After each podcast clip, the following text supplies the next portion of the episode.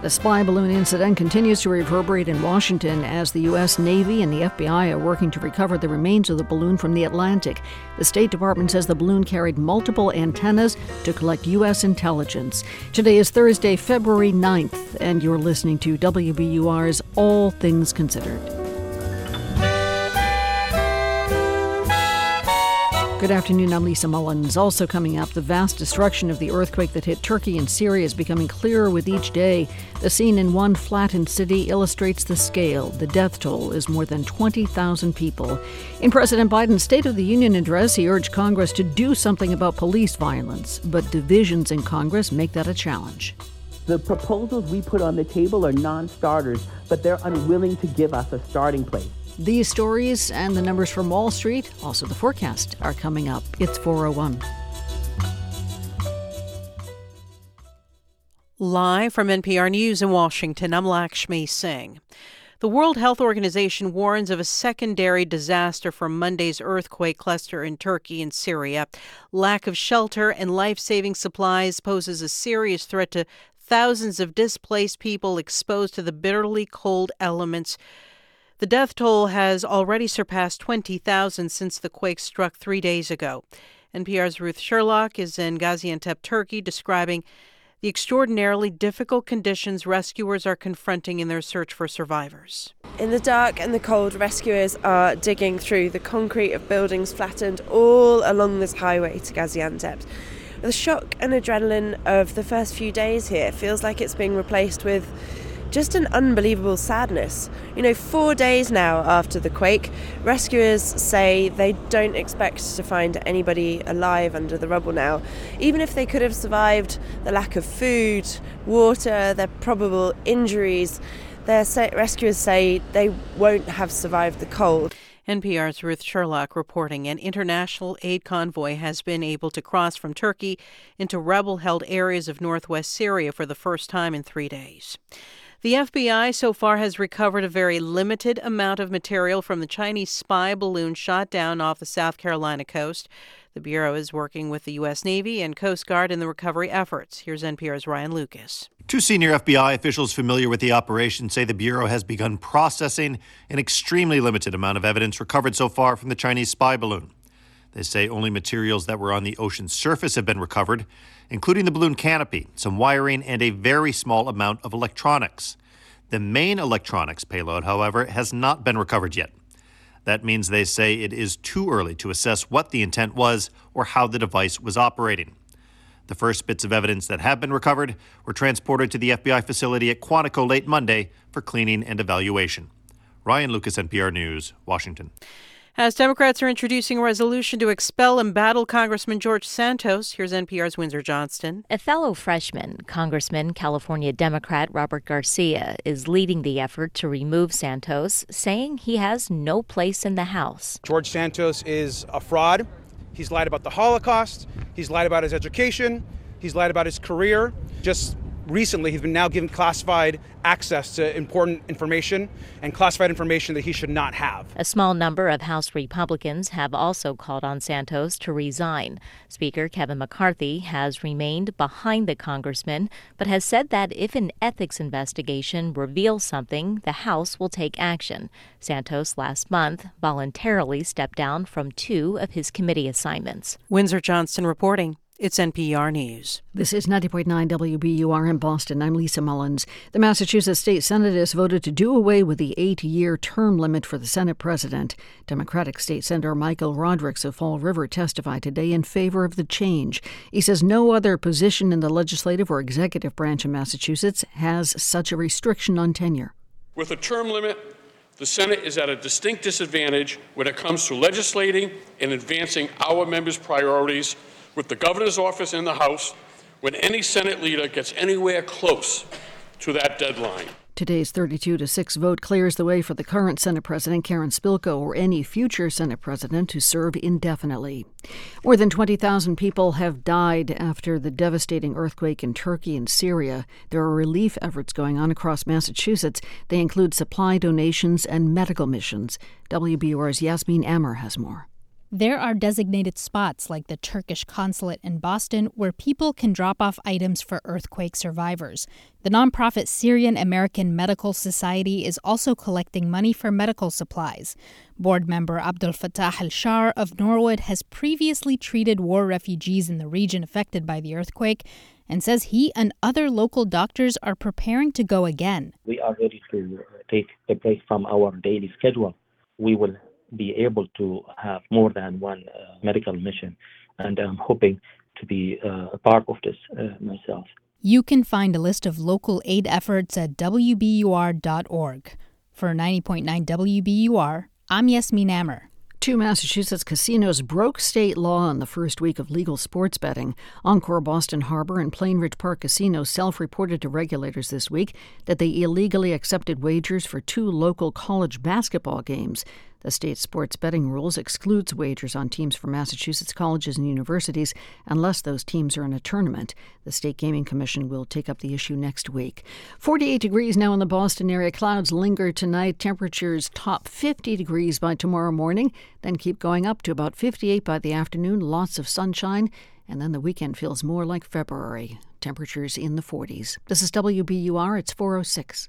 We're funded by you, our listeners, and by Eric and Wendy Schmidt through the Schmidt Family Foundation, working together to create a just world where all people have access to renewable energy, clean air and water, and healthy food. On the web at theschmidt.org. We are taking less than a minute before going back to the news to tell you Valentine's Day will be here in just a couple of days, and right now is a great time to send your loved one flowers from WBUR. They'll get Winston flowers, and you will strengthen our journalism at WBUR. Today is the last day to save 10% on roses for your Valentine, and again, when you send your gift from us, your Valentine will get Winston flowers, and you will strengthen our journalism. Thank you so much. 1 800 909 9287. From NPR News, this is All Things Considered. I'm Ari Shapiro. And I'm Juana Summers. The death toll from the earthquake in Turkey and Syria continues to rise. At least 28,000 people are dead, and the quake hit an area covering hundreds of square miles, collapsing thousands of buildings. NPR's Jason Beaubien is near the epicenter of the quake in Turkey. He says the focus now is on recovering bodies rather than rescuing survivors. And we'll note this story, for about three minutes, contains disturbing descriptions. As a rescue team carries a black body bag out of a debris pile that was once a multi story apartment block, a group of women wail with grief. Workers hold back a young man who lunges at the bag, wanting to see if it's really his mother. An old woman collapses on the ground in tears. This is just one family in front of one rubble pile in a landscape of collapsed buildings. Scenes like this are unfolding across a vast swath of southeastern Turkey and northern Syria. It's been more than three days since the quake hit when most residents were sleeping. Many people here in Kahramanmaraş, commonly known as Maraş, have accepted that they're waiting for their loved ones' bodies rather than their loved ones themselves. Getting a full body back to bury would be a blessing. Others say they'd take anything a scarf, a shoe, Haktan Saka is sitting on a pile of debris watching local volunteers pull blankets and steel bars out of another pile that used to be his sister's seven story apartment building. Did they find any people in here alive? Uh, burada hiç az da olsa az. Yeah, very few people. Saka says through an interpreter that he's accepted that his sister, brother-in-law, and their child are gone. Artık kurtarma işi bitti. Defin işlemleri için cenazeleri çıkartıyoruz. Uh, right now, they're not looking for rescue, they're looking for funerals. Prior to Monday, the city of Marash had just over a million residents. Now, most of the center of the city lies in ruins. Work crews with bulldozers and backhoes cut valleys through the fields of debris. Swollen black body bags sit waiting for collection in front of some of the rubble piles. The quake also knocked out the electricity and running water. People huddle around open fires to stay warm. Others are sleeping in their cars. The air is filled with dust, wood smoke, and the distinct stench of rotting flesh. One woman describes the current scene in her city as apocalyptic. Some help is arriving. In an open lot next to what used to be a major shopping mall, there's now a soup kitchen and a large white party tent. Bülent Yildirim is with a local Turkish aid group that's providing hot meals to residents and rescue workers. Lentil soup. In just a matter of days, local aid groups have arrived and are handing out food, blankets, toilet paper. There are piles of bottled water lining the main road. A tent city has gone up in a soccer stadium. What's missing are so many people. 55 year old Nuria Jomru says so many of her friends and relatives are dead, she can't even say how many were killed in the quake. Dört tane benim ailemden oğlum, torunum, gene torunum, gelinim. Firstly, from family, four people died, but from the relatives, five people in one building, seven people in one building. So she's not able to count right now. Her hands are bloodied and bandaged from digging through the rubble to search for her son. Miraculously, on Monday, hours after the quake, searchers found Jomru's two week old granddaughter in the debris. The baby girl is named Alper. She's alive and she's healthy. Jason Beaubien, NPR News, Kahramanmaraş, Turkey. The Biden administration says it has learned a lot from fragments of that Chinese balloon that crossed the United States last week. Deputy Secretary of State Wendy Sherman has been briefing members of Congress and telling other countries to beware of the PRC or the People's Republic of China. This irresponsible act put on full display what we've long recognized that the PRC has become more repressive at home and more aggressive abroad. We're joined now by NPR's Michele Kelemen, who covers the State Department, and John Ruwitch, who tracks China. Good to have you both here. Hi there, Ari. And Michelle, what more has Washington been saying today? Well, so the U.S. only picked up small parts of the balloon, which was shot down over the ocean on Saturday, and they're still studying those bits of equipment. But what they say they have are some images from when it was flying over the U.S. that show the balloon had equipment that was capable of conducting signals intelligence operations. It had multiple antennas and solar panels to operate the equipment. The U.S. also says that the company that built the balloon has links to the Chinese military. And this is all according to declassified U.S. intelligence. The U.S. has been sharing this intelligence with lawmakers and with other countries. State Department spokesman Ned Price today said China has some explaining to do. Take a listen. They are presumably getting questions from countries all over the world uh, about the nature of this program, about previous violations uh, of sovereignty uh, of uh, some 40 countries across five continents. He wouldn't say how the U.S. knows that these balloons have flown over 40 countries and five continents, but he said that the U.S. is talking to countries around the world about this. And, John, how is this all going down in Beijing?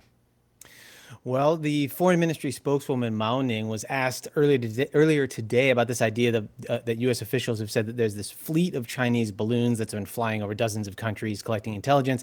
She said she doesn't know anything about it. Uh, China's so far stuck pretty tightly to their script, which is that this was an unmanned civilian airship that strayed into U.S. airspace by accident, uh, and that shooting it down was an overreaction. Uh, Mao Ning did engage in a little whataboutism uh, at the press conference earlier. She suggested that some other unnamed country was actually the number one in terms of eavesdropping and spying. You know, we'll see what happens in, as hard evidence comes out about what this balloon was capable of and what it was doing. Uh, China, it has to be said, has been fairly restrained, you know, within the bounds of what you might expect. We haven't heard a peep from China's foreign minister, for instance, or from Wang Yi, the top Communist Party guy overseeing foreign policy, or Xi, from Xi Jinping, for that matter. Sounds like the drifting U.S. China relationship is drifting farther apart. Yeah, I mean, you know, Secretary of State Antony Blinken and Deputy Secretary Sherman actually were due to go to Beijing last week. Uh, they called off the trip at the last minute because of this um, balloon incident. And now they're really entirely focused on talking to allies and partners around the world to take the China challenge more seriously. They say they're keeping channels open to Beijing and plan to reschedule the trip at some point, but it's not their focus now, and it's hard to see that happening anytime soon. Yeah, from Beijing's side, you know, the saga of this balloon really seems to have caught Beijing off guard. Xi Jinping had wanted to improve relations with the U.S. and the West uh, for stability, you know, to focus on the economy this year, which has really been suffering. And China, when this whole thing blew up, was quite conciliatory, actually. It expressed regret about it. We haven't heard that lately. Uh, and the longer this drags out, the more complex it seems it's, it's likely to become. Uh, that Blinken visit that Michelle was talking about was postponed. Uh, it's seems likely to take a while uh, to reschedule it. They're still pulling parts of this balloon out of the ocean. Uh, but there may be an opportunity for some high level dialogue next week when Blinken and Wang Yi, again, that's China's top foreign policy official, they're both going to be in Munich, Germany for a security conference. So uh, th- we'll see what comes out of that. That is NPR's John Ruwitch and Michele Kelemen. Thank you both. Thank you. You're welcome.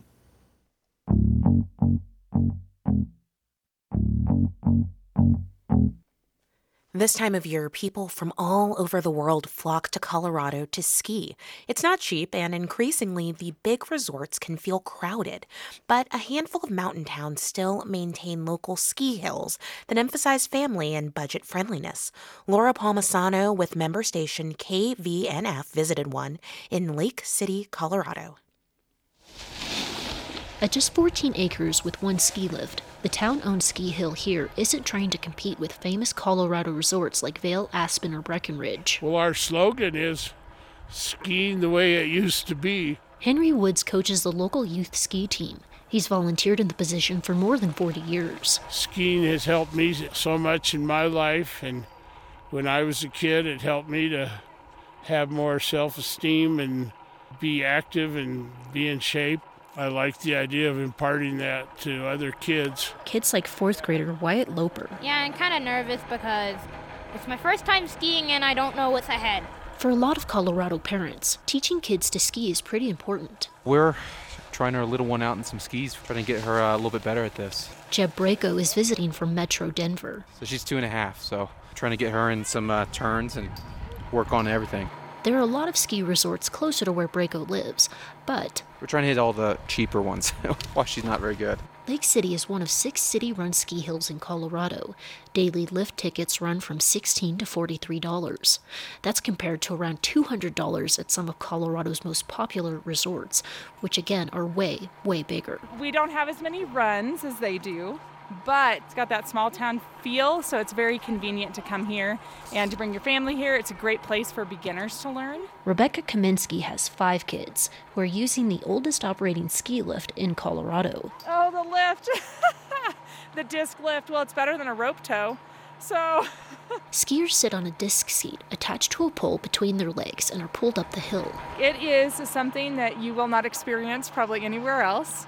Is getting to go up on a disc lift. It's like riding an antique. Lake City's low price lift tickets don't generate a huge surplus, so no luxury ski lodge here, just a tiny warming hut that could be described as a shed. But nobody comes to Lake City Ski Hill for the amenities. Out on the slopes, Coach Henry Woods offers some pointers. Put your skis together in between the turns. Woods says his little town ski hill is a treasure, and he hopes it continues to run for generations to come. For NPR News, I'm Laura Palmisano in Lake City, Colorado.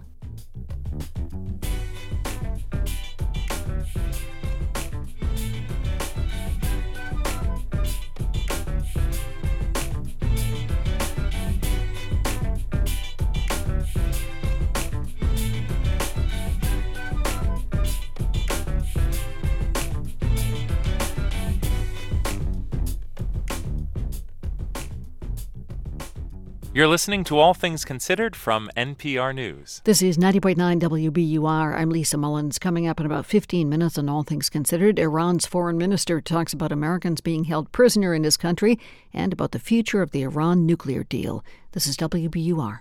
We're funded by you, our listeners, and by Brookline Bank, where financial solutions are crafted to the needs of your business and delivered with a hands on approach committed to your success. Learn more at brooklinebank.com, member FDIC was a down day for the Dow today. Stocks lost about three quarters of a percent to close at 33,700. S&P and Nasdaq also lost ground. The S&P fell nearly nine tenths of a percent to finish at 4,082. The Nasdaq dropped one percent to end the session at 11,790. Some random showers this afternoon and evening, overnight tonight as well. Temperatures actually increased tonight to the low 50s. Tomorrow, April for a day. Sunny skies with highs near 60, then pulling back to more February like weather in the 40s over the weekend. 48 degrees now in Boston at 419. We're funded by you, our listeners, and by Volante Farms in Needham, offering farm to table meals to go from their kitchen. See Sunday supper menus and more at volantefarms.com. Sending your Valentine Winston flowers from WBUR supports your commitment to curiosity. Save 10% until midnight tonight at WBUR.org. And that is the figure we're hoping you'll remember 10% is what you can save on roses for your Valentine. We are taking one minute right now just to remind you that Valentine's Day is just ahead. It happens Tuesday. You can take care of your gift right now and take care of your radio station right now. When you send your Valentines from WBUR, you'll get gorgeous Winston flowers and you'll strengthen our journalism at the same time.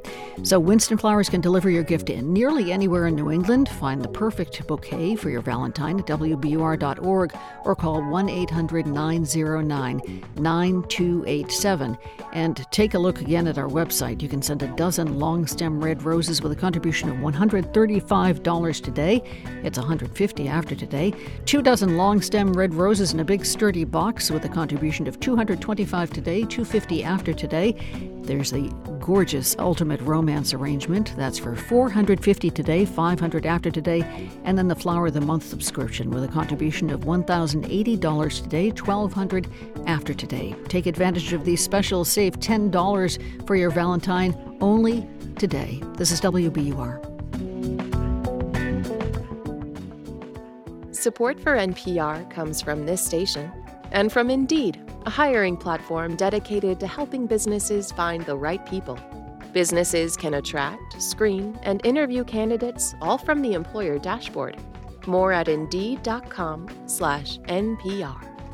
And from Procter & Gamble, maker of Align Probiotic, a daily supplement to support digestive health, containing a probiotic strain developed by gastroenterologists with 20 years of research. More at alignprobiotics.com. It's All Things Considered from NPR News. I'm Ari Shapiro. And I'm Juana Summers. In his State of the Union address, President Biden pledged a number of reforms to improve police accountability.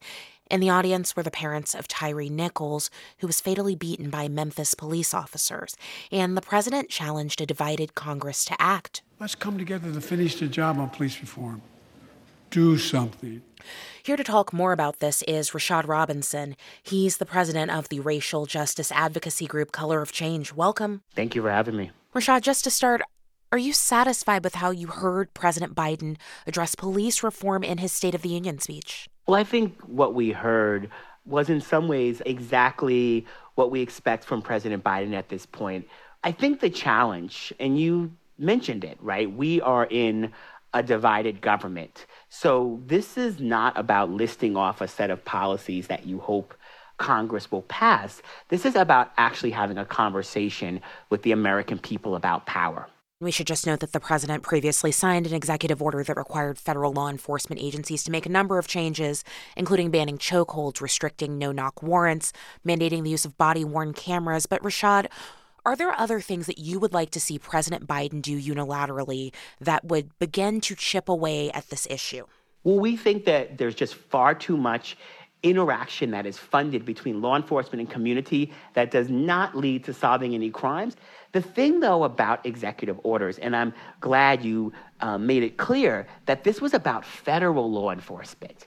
The vast majority of the issues that we are facing are happening at the local level. The executive order was the best that the president could do in the absence of the George Floyd Act passing. I'd like to ask you, if I could, about the George Floyd Justice and Policing Act. There were long negotiations on Capitol Hill on these issues. That bill passed the House. It could not clear the Senate, even with both chambers controlled by Democrats. So, legislatively speaking, should the framework that was included in the George Floyd bill, should that be the place from where the work begins in this Congress? Or is there another starting point that you think that lawmakers should begin from? Well, we should absolutely start there. I remember the conversations where Senator Tim Scott of South Carolina was supposed to bring along 10 Republican senators in order to land the plane on getting the 60 votes necessary to pass that piece of legislation. Now, that didn't happen because what we know now is that law enforcement made a very clear signal that they were not supportive of this legislation. And now we also need to know if the Republicans who stood up for Tyre Nichols' family in the well of the Congress and clapped for them are willing to actually do more than clap. And to that end, Senator Scott has said recently that he believes that the George Floyd bill, that bill is a non starter this year. So where does that leave things? That leads us to ask Senator Scott, well, what is a starter? What we continue to hear from Republicans, from police unions, from police foundations, from the corporations that support them is that they want change, but they're unwilling to actually name it. That the proposals we put on the table are non starters, but they're unwilling to give us a starting place. Police violence happens in this country, often caught on film in excruciating detail. There are calls to action, and they remain unmet. Is there anything that gives you hope that this time will be different? What gives me hope is the advocacy and the, the progress we are seeing in so many local communities, the, the work to elect reform minded district attorneys, the work to try new things around traffic stops and interactions with mental health advocates. The thing here that's important is that our civil rights can't just be a patchwork, they just can't shift when we move from one community to another, from one state to another. And that is the important role that the federal government has here. Rashad Robinson, president of the racial justice advocacy group Color of Change. Thanks as always. Thank you for having me. Young athletes in Florida will not have to report details of their menstrual cycles to school officials in order to play high school sports. That decision came today after weeks of controversy during an emergency meeting held by Florida athletic officials. NPR's Sarah McCammon is following the story. And Sarah, this emergency meeting came after weeks of controversy. Explain what happened. So we're talking about health forms, Ari, that you know athletes have to fill out with their doctors and turn into the school in order to compete. But this really came to a head several months ago after an investigation by the Palm Beach Post, which raised questions about why athletes were being asked for this information about their menstrual cycles and who has access to that data. A flood of public comments came in to the Florida High School Athletic Association, which makes these decisions. And under state law, the association's lawyers had to read all of those comments into the record today. Here's just one of them. A female's menstrual history is a private matter between herself and her doctor. It has no bearing on her ability to participate in Florida athletics and may, in fact, discourage participation due to shame and embarrassment. And that's about what it sounded like for more than an hour today. And, you know, these are particularly fraught questions right now because many people are worried about how their reproductive health information may be used, both because of the overturning of Roe v. Wade last year and in Florida, especially because of Governor Ron DeSantis' support for a ban on transgender athletes in girls' sports. Tell us more about these medical forms. What kind of information do they collect and why? In Florida and in many other states, that form for years has included questions about menstruation, things like what age a patient started her period, the last date of her cycle. Historically, in Florida, that section was optional, but there's been discussion recently about making those questions mandatory, and that's really what sparked a lot of this. I spoke with Dr. Judy Simpson Don, and she's a pediatric gynecologist at the University of Miami. She says it's good for doctors to ask younger patients about their periods because they can be an important indicator of health but she says that information is not essential for sports and it should be kept private.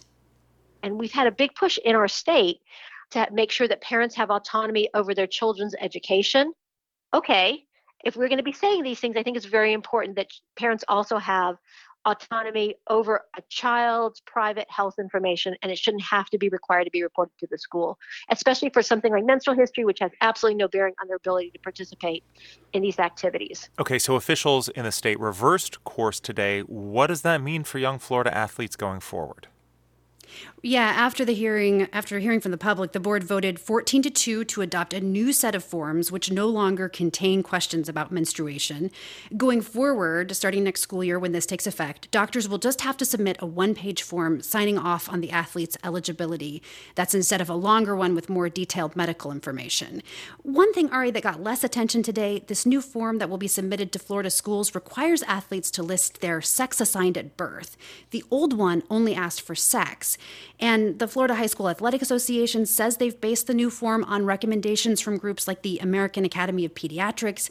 I reached out to the association for explanation of this change and they did not respond. But one reproductive justice advocate in Florida I spoke to today told me she worries this information will be used to target transgender athletes in the future. NPR Sarah McCammon, thank you. Thank you.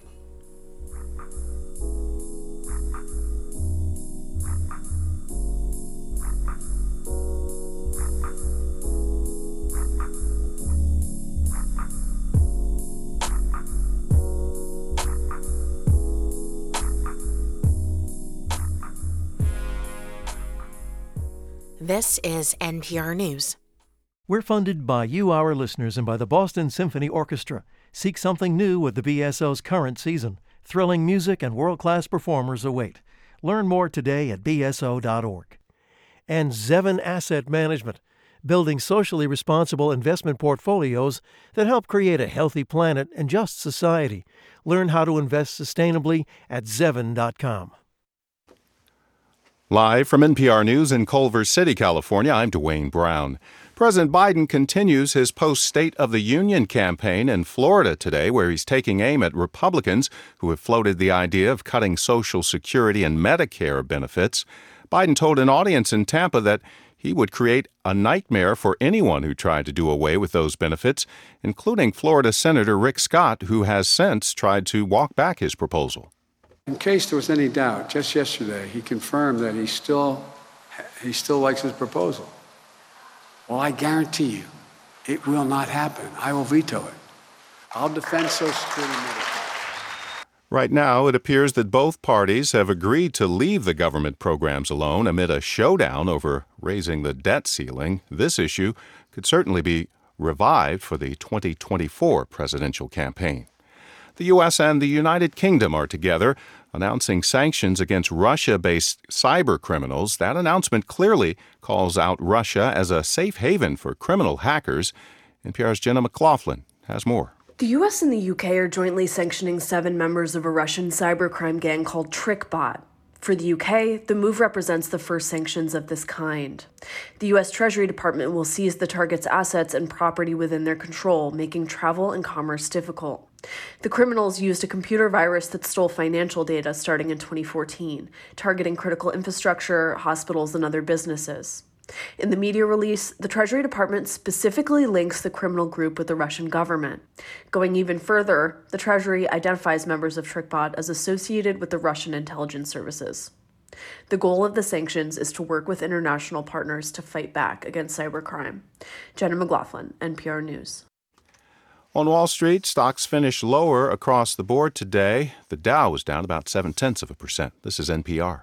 This is 90.9 WBUR in Boston. I'm Lisa Mullins. The head of St. John's Prep in Danvers says his school community is devastated by the loss of one of its students. The 12 year old boy, Sebastian Robinson, and his parents, Andrew and Linda Robinson, were found dead in their Andover home this morning. Investigators say it's an apparent case of murder suicide carried out by the boy's father. Head of school Ed Harriman says the crime is hard to comprehend. The loss of a student within the context of a school, especially someone so young, is heartbreaking. Uh, the circumstances of Sebastian's death um, are just extraordinarily tragic. Classes were canceled today at the school. The Internal Revenue Service is recommending Massachusetts taxpayers hold off on filing tax returns if they got a special tax refund from the state in 2022. Massachusetts issued special refunds to about 3 million people last year because state revenue figures triggered a state law known as 62F that requires the return of excess collections. The IRS has not decided whether those rebates are subject to federal tax. Michael Sacco is an accountant from Worcester and is taking the position that his clients proceed with filing. We're going to include this 62F refund as part of or in addition to the normal state tax refund that you received and would include it in income. Sacco says if you've already filed your taxes, you may have to amend your return based on what the IRS decides. The state announced today it is now covering the cost of Massachusetts residents to take a high school equivalency test. Students can take either the General Education Development or GED test or the high school equivalency test known as the HiSET. Cost will cover an initial test in each subject as well as two retakes. Governor Maura Healey says the state's investment will encourage more adults to continue their education. 48 degrees now in the Boston area, cloudy overnight tonight, inching to the low 50s by daybreak tomorrow.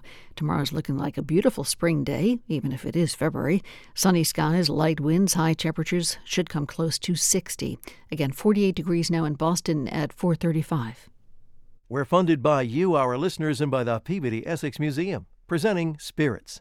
Tshering Sherpa with Robert Beer. On view now. Plan your visit at PEM.org.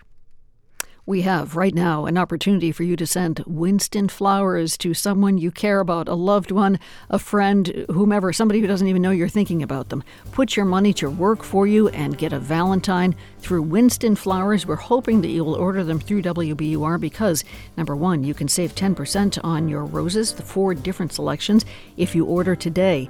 And number two, when you order the Valentines, not only do you get beautiful roses, but you also support the news that you hear on WBUR. The story we have coming up, the interview with the Prime Minister of Iran, and uh, a story about child influencers whose videos on social media feature a heaping helping of junk food. Please make your pledge now. Get your flowers. 1 800 909 9287 or WBUR.org.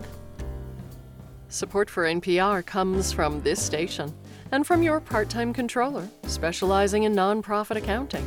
Your part time controller helps nonprofit organizations with their accounting needs, remotely or in person. More at yourparttimecontroller.com. And from Procter & Gamble, maker of Nervive Nerve Relief. Nervive is designed to reduce occasional nerve aches, weakness, and discomfort in hands or feet due to aging. Learn more at nervivehealth.com. This is All Things Considered from NPR News. I'm Juana Summers in Washington. And I'm Mary Louise Kelly in Tehran. When I sat down this week with the foreign minister of Iran, he made the following remarkable observation that people here in Iran can, quote, freely voice their ideas. That would come as news to the thousands of people who have been detained these last few months in anti government protests. We aired that statement yesterday in the first part of my conversation with Iran's top diplomat Hossein Amir Abdollahian. Today, part two, where we pushed him on it. We have been talking to people in many parts of Tehran, many lines of work, young, old. Almost all of them were frightened to speak. They were frightened to speak to a journalist. They are frightened to criticize the government. They are frightened to speak out. Moving on from that, let me ask about the internet here. Why is the internet restricted in Iran? First of all, I don't think that anyone is really frightened to interview um, with you. I guess this is a wrong impression of yours. The very presence of yourself here in Iran, interviewing people freely, um, is a testament to freedom here. People told us this repeatedly, and when we asked to interview them, they pointed up and pointed at cameras. They're watching, they're watching. Then you could interview them um, on a blind spot. but, but let's move on to the internet. Yes.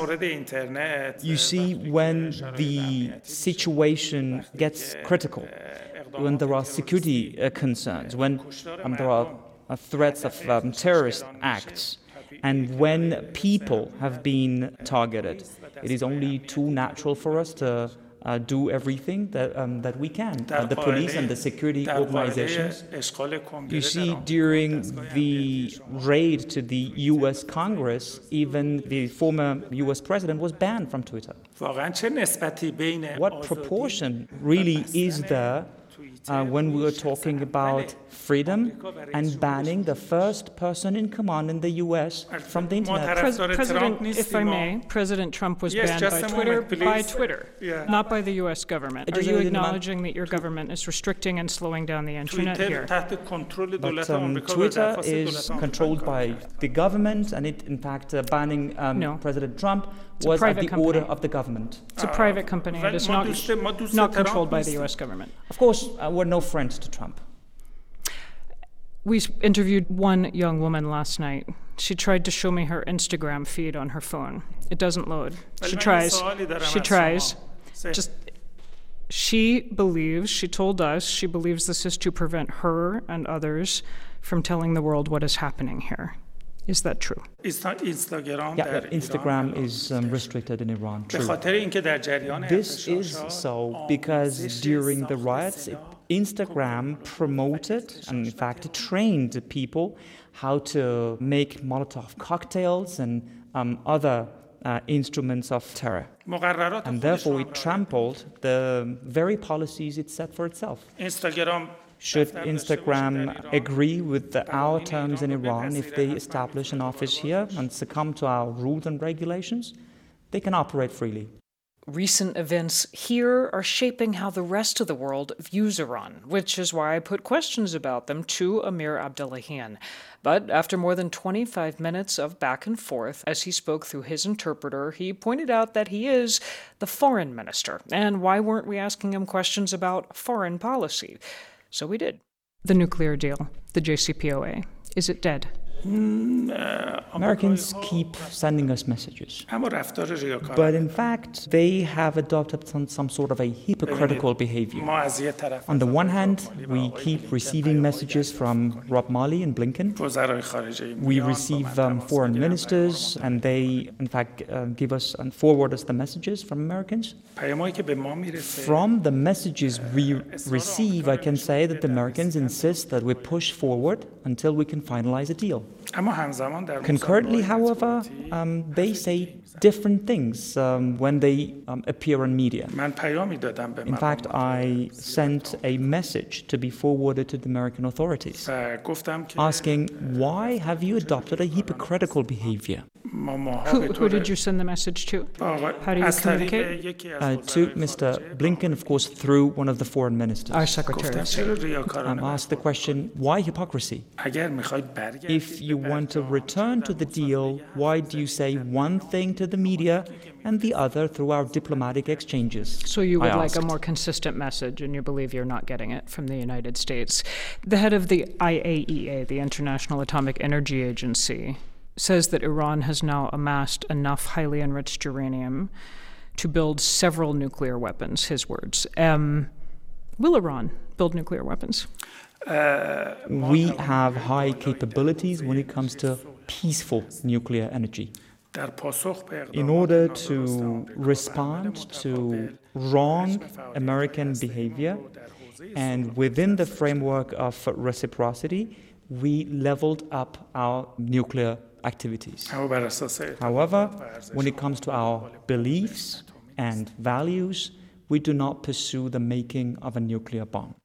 By now, we had already spoken for longer than our agreed time with the foreign minister, but I also wanted to ask about the status of Americans here. Iran has released Baquer Namazi, an American citizen who was imprisoned here in Iran. His son Siamak is still being held here. Is there hope for his release and the other American citizens detained here? Yes, in fact, we agreed uh, with the Americans on this. That the agreement has been in place ever since March. The exchange of prisoners is a humanitarian thing, after all. Uh, back in March, Americans even dispatched their representative, um, who was a UK national, to Iran. Less than two months ago, um, the representative was in Iran again. The agreement is on the table. There are technical steps to be taken by the American side. And even there, I see some sort of confusion in America. They um, put it off for tomorrow, for the next week, but uh, we have every readiness to do that. We're ready to do this within the framework of the minutes of an agreement, which was formed through the participation of a third party. I will well. explain to you. In fact, we agreed with the American side so that the Americans would introduce a representative. They did, and it was a UK official. The representative in question um, was in Iran in the past weeks, and we updated the agreement that we had back in March. We're ready to exchange our prisoners. But there are technical steps uh, that need to be taken by the Americans. We are awaiting the technical steps to be taken. The foreign minister did not elaborate on what the steps are. Here is how our interview ended. I wish you a pleasant um, stay here in Iran. There are very few cameras on the streets in Iran. I don't know where you have been and where you um, conducted your interviews with people.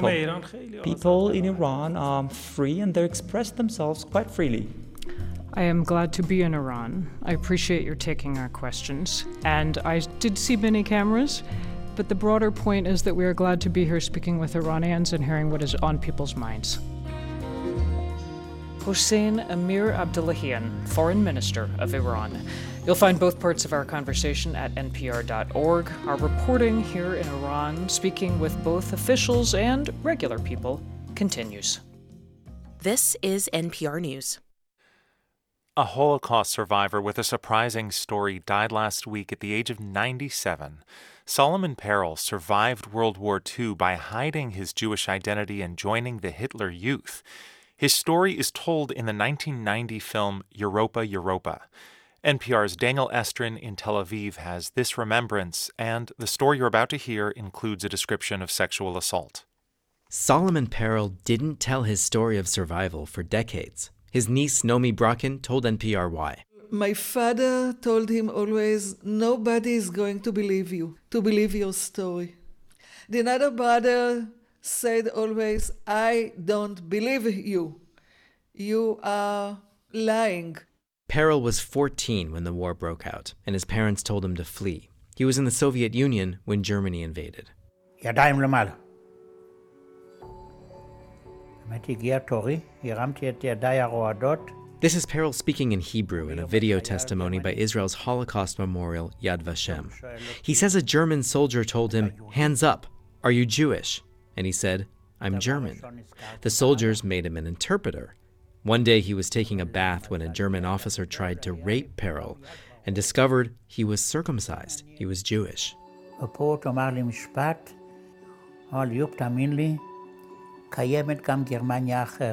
Instead of turning him in, the officer said, I won't hurt you. They kept each other's secret.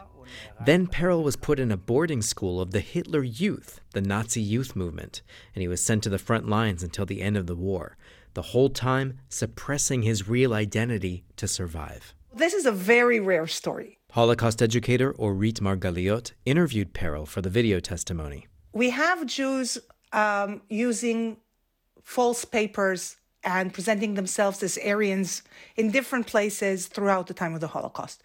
But to be in the lion's mouth, lion's den, that every moment you can be caught, and this is something he also stresses out constantly through his testimony, is a very unique position.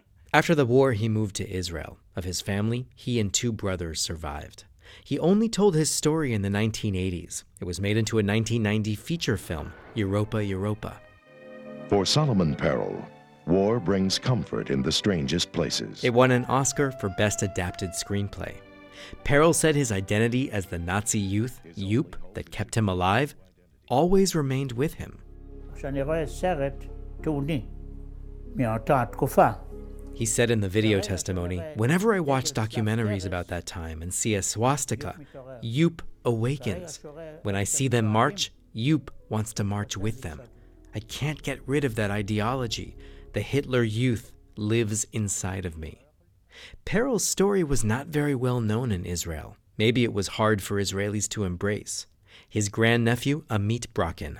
Going through the Holocaust as a member of the enemy's uh, youth movement, identifying with all the songs and with the, uh, uh, the cheers and everything, I think it's a difficult thing to swallow.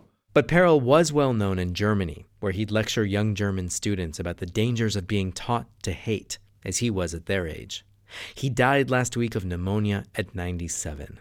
At his memorial in Germany next week, his family will honor his dying wish that Beethoven's Ode to Joy be played in his memory. Daniel Estrin, NPR News, Tel Aviv.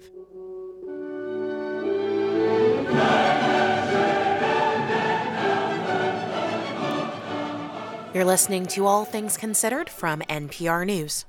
This is 90.9 WBUR coming up on WBUR's All Things Considered in about 15 minutes. Southwest Airlines was in the hot seat in Washington today. In the forecast, clouds linger tonight, temperatures top 50 by tomorrow morning then keep going up to about 58 by the afternoon. Lots of sunshine tomorrow. The weekend feels more like February. Saturday should be sunny, gusty winds, only about 40 degrees tops. Then Sunday, partly sunny, a little bit milder in the mid 40s. 46 degrees now in Boston at 449. We are funded by you, our listeners, and by CB Team in Lexington. Traditional as well as accelerated cognitive behavioral therapy for kids and adults with OCD and anxiety. CBTeam.org. Sending Winston Flowers from WBUR supports your lifelong commitment to learning and growing. Save 10% until midnight tonight at WBUR.org. This is the only day you can uh, order yours and save 10%. Again, it's by midnight tonight to get roses for your Valentine. Valentine's Day comes up on Tuesday. You can take care of two things right now. In fact, you can order some beautiful roses and support WBUR and all the news that you hear at the same time. We are hoping that you will take a look at our website, WBUR.org and uh, make your phone call. Select from four beautiful offers. There's a dozen long stem red roses, two dozen long stem red roses, the ultimate romance arrangement. You would not believe how that looks. Too many roses and uh, other uh, orchids and things to describe right now. And then the flower of the month subscription 1 800 909 9287 WBUR.org. WBUR supporters include Lesley University. Inspire future generations with an education degree from Lesley University. Learn more at lesley.edu. And Pioneer Charter School of Science, providing students with a rigorous college prep academic curriculum with two campuses serving Greater Boston and the North Shore. Apply online at pioneercss.org. From NPR News, this is All Things Considered. I'm Juana Summers. And I'm Ari Shapiro. There are lots of kid YouTubers. Some have tens of millions of subscribers and billions of video downloads. Well, a new study finds that these videos frequently showcase junk food, which raises concerns that these child influencers are actually influencing kids' food choices. NPR's Maria Godoy has more. This is a YouTube video made by kids for kids. The video features two pint sized child influencers running around in search of soda.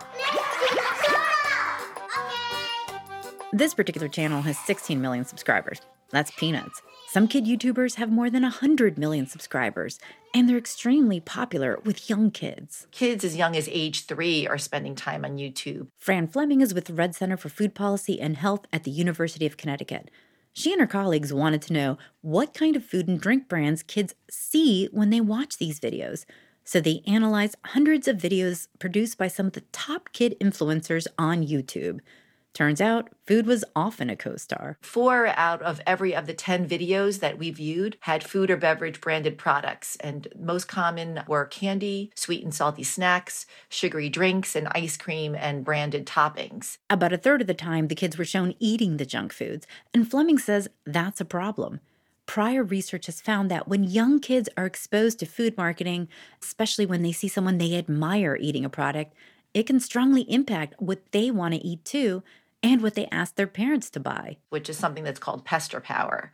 And most parents or anyone who spent any time with a child knows the pester power. Now, YouTube actually banned all food advertising on channels with content made for kids back in 2020.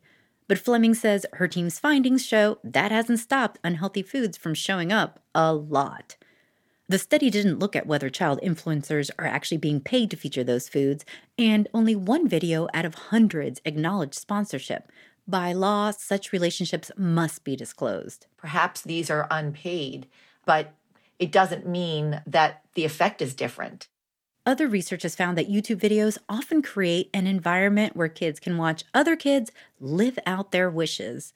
Dr. Jenny Radesky is with the University of Michigan. She's a leading researcher on kids and digital media. Content creators are kind of packing their videos with these highly desirable, highly pleasurable items, you know, huge pieces of candy and cake and M&Ms all over the place because they know that that gets more engagement from child viewers. A YouTube spokesperson told NPR that they have measures in place that make it harder for creators of kid content to profit from videos that focus on food brands. Jenny Radesky says those measures are good, but her research has not found dramatic signs of improvement. Maria Godoy, NPR News. It's being called the Kelce Bowl. On Sunday, when the Philadelphia Eagles go up against the Kansas City Chiefs, Jason and Travis Kelce will do something that has never been done before in a Super Bowl. They'll become the first brothers to ever play against each other in the big game. And even though these brothers now live in different cities, they have never forgotten where they came from. Here's Travis Kelce speaking during his High School Hall of Fame inauguration in 2018.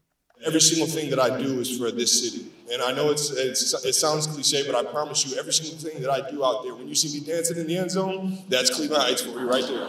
Kansas City Star reporter Eric Adler recently visited the Heights, as it's called, and he joins me now to talk about the place that forged the Kelce brothers. Hey, Eric, welcome to the show. Well, thank you. Thank you for having me on.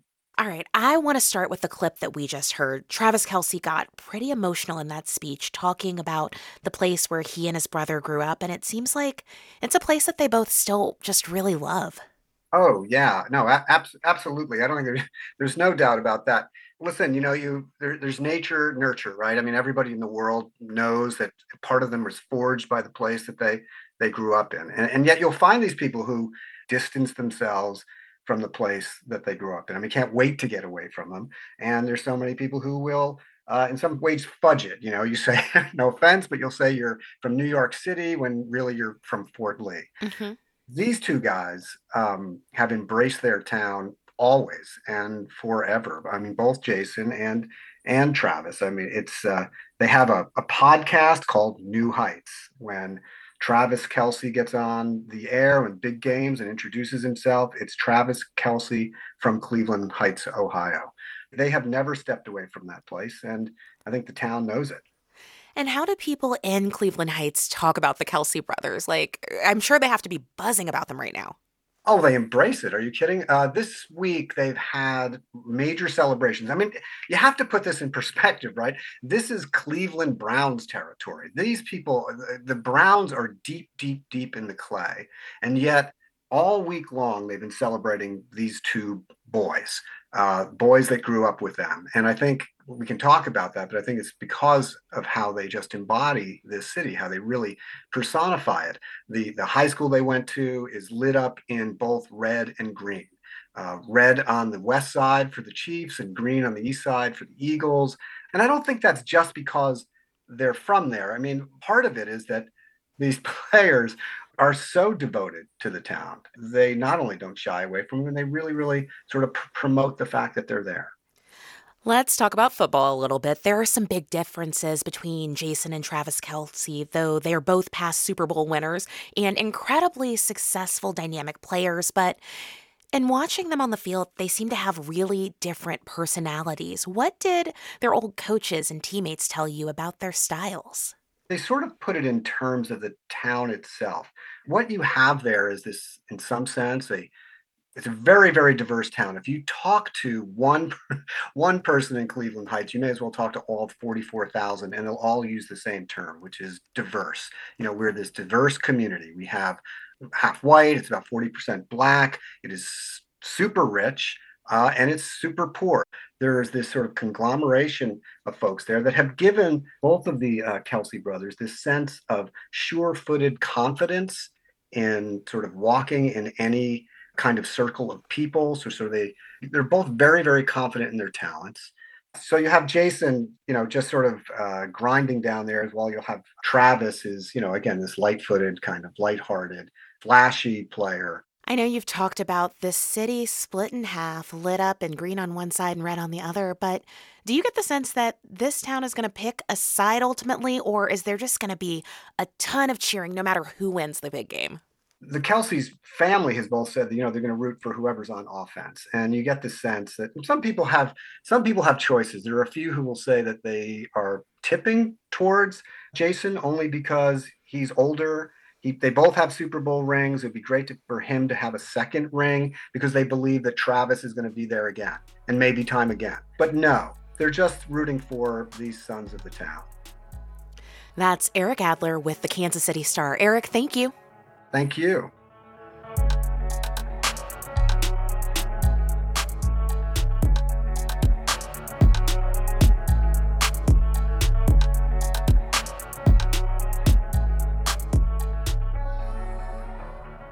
Thank you for listening to All Things Considered from NPR News.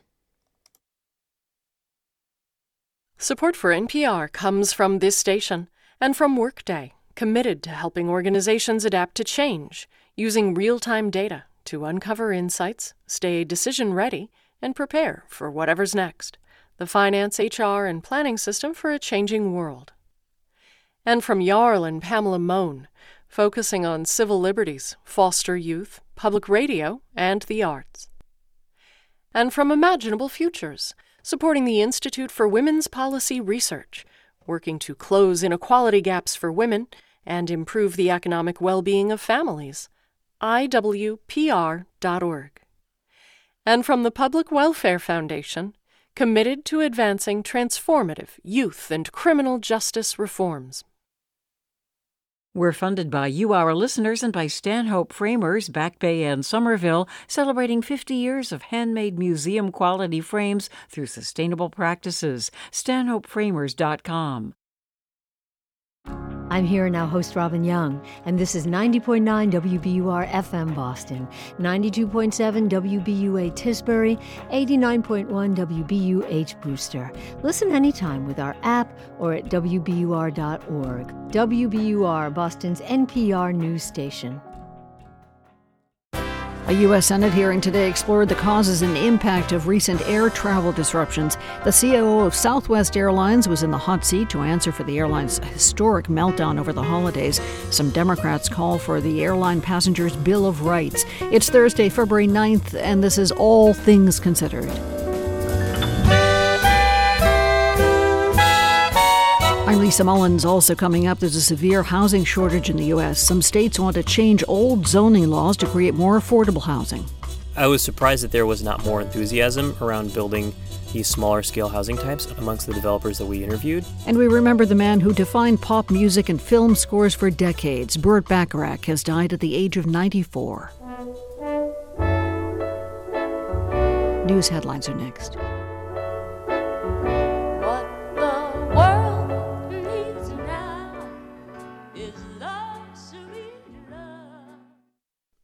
Live from NPR News in Washington, I'm Jack Speer. The Biden administration says that Chinese balloon that crossed the U.S. last week had equipment on board to collect intelligence signals, and China's been using them on five continents, as we hear from NPR's Michele Kelemen. The State Department says China has targeted more than 40 countries with these spy balloons, and U.S. diplomats have been briefing countries around the world about the threat. China has repeatedly accused the U.S. of overreacting and has insisted that these are civilian weather balloons. But a State Department official says the U.S. has images from U 2 flybys that show the balloon had equipment that was clearly for intelligence gathering, including multiple antennas and solar panels large enough to operate the equipment. The U.S. believes that the manufacturer of the balloon has a direct relationship with China's military. Michele Kelemen, NPR News, the State Department. Congressional lawmakers on Capitol Hill today heard from employees of Southwest Airlines, hearing following a December meltdown at the carrier, which resulted in nearly 17,000 canceled flights and passenger luggage scattered around the country. A Southwest executive said the airline is upgrading its software to better respond to winter storms, but Captain Patrick Murray, president of the Southwest Airlines Pilots Association, says the problems have been building for some time. For years, our pilots have been sounding the alarm about Southwest's inadequate crew scheduling technology and outdated operational processes. Unfortunately, those warnings have been summarily ignored by Southwest leaders. Southwest says it has reimbursed hundreds of thousands of affected passengers. However, lawmakers on the committee said there will be other storms and efforts need to be undertaken to ensure such massive disruptions don't happen again. The Florida High School Athletic Association is reversing course on a medical form student athletes complete before playing.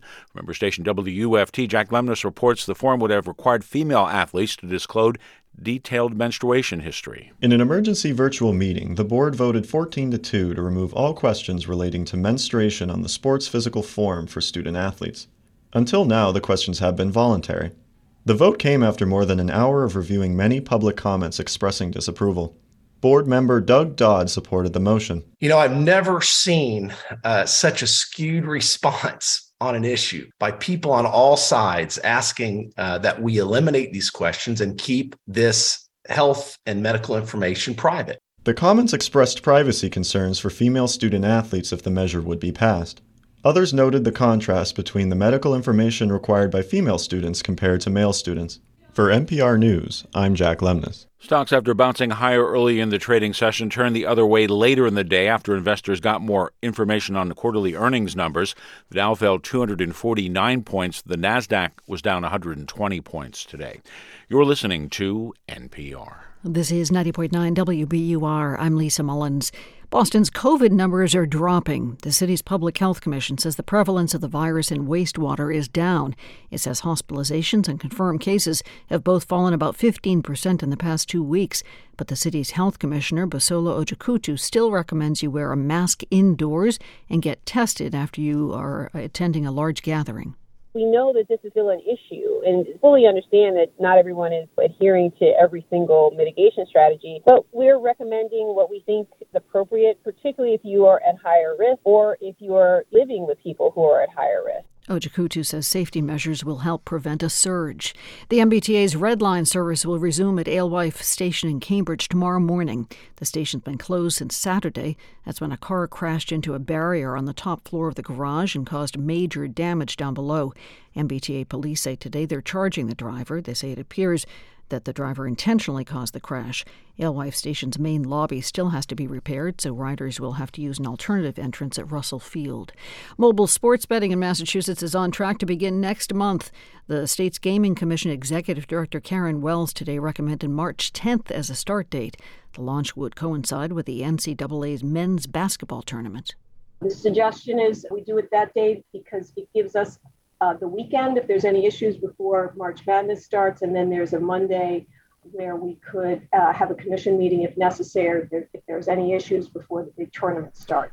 11 companies are approved to operate mobile betting programs in the state. Lawmakers approved the legalization of sports betting this past summer. 46 degrees now. Temperatures should head upward tonight, hitting the low 50s by morning, then tomorrow downright gorgeous. Sunny skies close to 60, back to the low to mid 40s over the weekend with sunshine both days. This is WBUR. It's 506. We're funded by you, our listeners, and by Sony Pictures Classics, presenting Living, a new film directed by Oliver Hermanus, starring Bill Nighy as a man who tries to turn his ordinary life into something wonderful. Now playing select cities. We're taking just less than a minute right now to tell you that you can get your Valentine shopping done right now and support this station right now at the same time because it is the last day to save 10% on roses for your Valentine. So send a gift from WBUR. Your Valentine will get some Winston flowers and you will be able to strengthen the journalism that you hear on WBUR. Uh, check online because we have four selections, four different designs, especially if you can swing it. Check out the Ultimate Romance Arrangement contribution of $450 today, 500 after today. Beautiful raspberry roses, ranunculus, a lilac. It's just gorgeous. Check it out. 1 800 909 9287, WBUR.org. Thank you.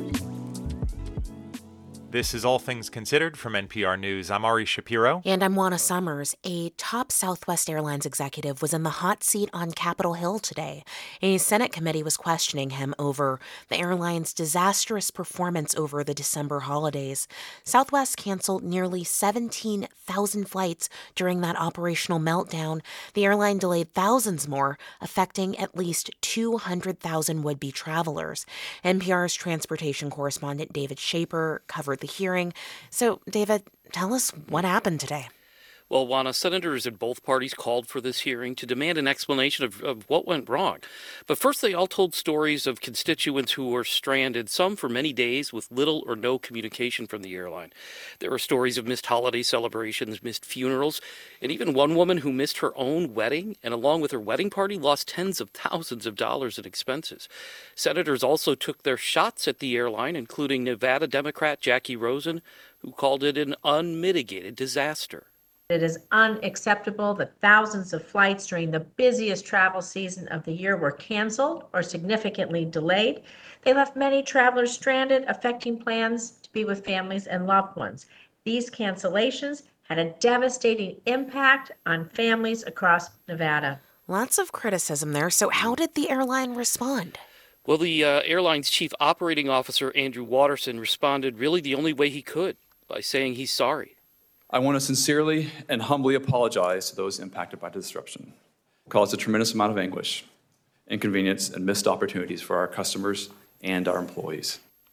Watterson then acknowledged that no matter how heartfelt, an apology would not suffice. He said the airline has been working hard to refund airfares for canceled flights and reimburse customers for, for extra expenses that they incurred, like hotels and meals. They say uh, the airline says they've returned almost all of the luggage now that people had gone weeks without. And then Watterson went on to try to explain why this fiasco happened. Let me be clear we messed up. In hindsight, we did not have enough winter operations resiliency. Watterson also explained how an antiquated crew scheduling system failed, leaving the airline unsure of where many planes, pilots, and flight attendants were. Crew members reported spending hours on hold while trying to get in touch. Wow, okay, this failure happened more than a month ago, and since then, Southwest has been promising fixes for their systems. Did Watterson give an update about that? He did. He says the airline is investing $1.3 billion this year in upgrading its technology, including the failed crew scheduling software. They're also investing, investing more in other equipment like de icing trucks that were in short supply. And they're using outside experts to do a thorough and fully systemic review of all the company's operations. But the pilots union, which is currently in contract negotiations with Southwest, isn't fully convinced that the airline is taking the right steps. The head of the union, Captain Casey Murray, also testified at the hearing, and he said this. For years, our pilots have been sounding the alarm about Southwest's inadequate crew scheduling technology and outdated operational processes. Unfortunately, those warnings have been summarily ignored by Southwest leaders. In the few seconds we have left, David, in the State mm-hmm. of the Union, President Biden talked about taking action to prevent airlines from nickel and diming people. So, might we see Congress or the White House go after airlines for situations like this one? Well, you know, several senators, including uh, particularly Democrats, brought up the need to beef up regulations of the airline industry. And this meltdown and others like it that we've seen over the last uh, several months uh, as airlines try to recover from the pandemic could help build momentum for such measures as an airline passenger's bill of rights. So uh, we could be seeing uh, a lot of activity on that front mm. Uh, in this uh, in this current Congress. NPR's David Schaper, thank you. Thank you, Juana. A severe housing shortage in the U.S. means many people can't afford to buy homes in their communities. To help, some cities and states are taking a controversial step changing decades old laws that mandated only single family homes be built in some neighborhoods. NPR's Jennifer Ludden is here to tell us more. Hey, Jennifer. Hi. What kinds of building projects would these new laws allow? So, we're talking duplexes, townhomes, small apartment buildings, what supporters call the missing middle. Um, and these are buildings that have been banned for generations, right? And they were banned in part to keep out poor families, black families, other families of color. So, you know, racial equity is also a very big goal in these changes. Mm-hmm. Um, the idea is to create places that more people can afford to live. And then there's also just this serious demographic mismatch. I mean, we have had most residential land in many cities devoted to houses that are getting bigger and bigger, and the average American household has been shrinking. Today, nearly two thirds are only one or two people. But I can imagine homeowners pushing back, saying, oh, it'll change the, I don't know, appearance of the neighborhood, it'll limit parking, whatever other NIMBY, Absolutely. not in my backyard complaints you might hear. Totally, totally. These are not easy to pass, which is why it's remarkable that they have passed so mm-hmm. far in three states Oregon, California, and Maine,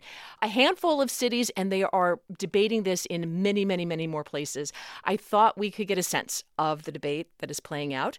Margaret Barthel of member station WAMU has been following a zoning proposal in Arlington, Virginia, which is just near Washington, D.C. Let's listen.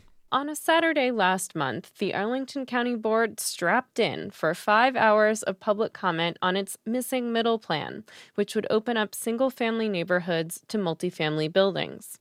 Here's residents Michael Lynch and Andrew Wells Dang. Our street can't handle that. The neighborhood can't handle that. The school system can't handle that. And the city infrastructure can't handle that. But the alternative to missing middle, as I see it, is a a county that's divided between mega homes on one side and high rises on the other. Many current homeowners oppose the proposal.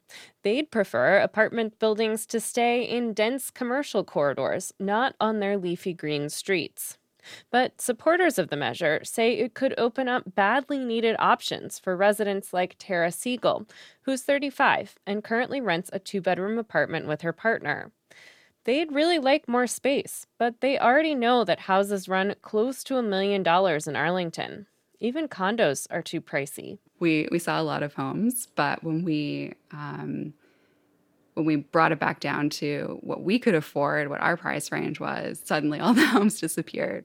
That was surprising news for a couple who together make above the median household income in Arlington, which is more than $120,000. It was sad for me and and it made me feel just discouraged also kind of for our community. Board member Katie Cristol supports the missing middle plan. She points out that it would reverse decades of zoning rules that priced out families of color. And she worries about the growing gap between multi million dollar single family homes and subsidized affordable housing, and the people like Siegel who are falling through it. We risk losing the future um, of our, you know, young to mid career professionals who want to make Arlington home permanently. And that's a sizable number of people, Cristol says. Arlington is majority renter, and its largest age demographic is 25 to 34. Opponents of the plan fear that added density will create parking nightmares and change the character of their neighborhoods. Julie Lee is the Civic Association president in her neighborhood. We don't have the space to incorporate a, a city or urbanized living within this small village of a community that we have. And Lee says the county's own analysis shows that missing middle homes would still be too expensive for many, at least while they're brand new. Siegel knows that well, but still supports the proposal. For now, she and her partner have put their home search in Arlington on pause, and they're questioning if they want to buy a home at all. For NPR News, I'm Margaret Barthel in Arlington, Virginia. And NPR's Jennifer Ludden is still here with us. Jennifer, we just heard about one place where this is being debated, but you said these policies have already passed in California, Oregon, and Maine. So how's it going there? It is going pretty slowly. Not a ton of new housing has come out of these uh, laws. Um, to find out why, I talked with David Garcia. He works in housing policy at UC Berkeley. He spoke with developers in seven states about like what's going on, and he got a real reality check. I was surprised that there was not more enthusiasm around building these smaller scale housing types amongst the developers that we interviewed.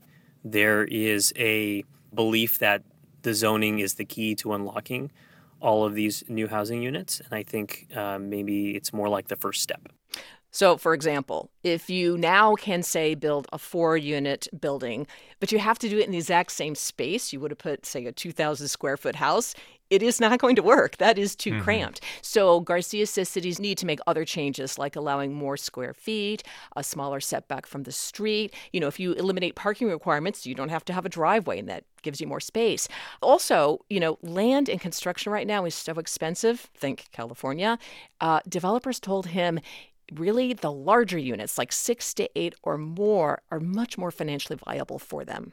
And do those units still get the pushback from the local neighbors even after the zoning laws have changed? Actually, no. This is good for developers. It turns out these zoning laws let them avoid that mostly. Eli Spivak is with a company called Orange Splot in Portland, Oregon. He's got uh, two townhomes underway there and a couple of six unit buildings, and he says it is hugely helpful. They will not be subject to appeal. The appeal provides unpredictability and risk for a builder and when you're talking about small builders, they can't take that risk.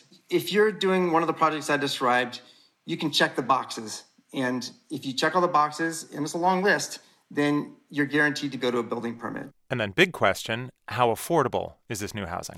Well, we are mostly talking market rate. And we know right now that is not really affordable for very many people in this country. Um, still, many of them will be less than a single family home in the same neighborhood, sometimes a lot less. But the bottom line is, you know, housing experts tell us the reason everything is so very expensive is largely because of this incredible, massive shortage of housing, millions of units short. And the only way to change it is to just keep building more and more for years to come. Supply and demand. NPR's Jennifer Ludden, thank you. Thank you.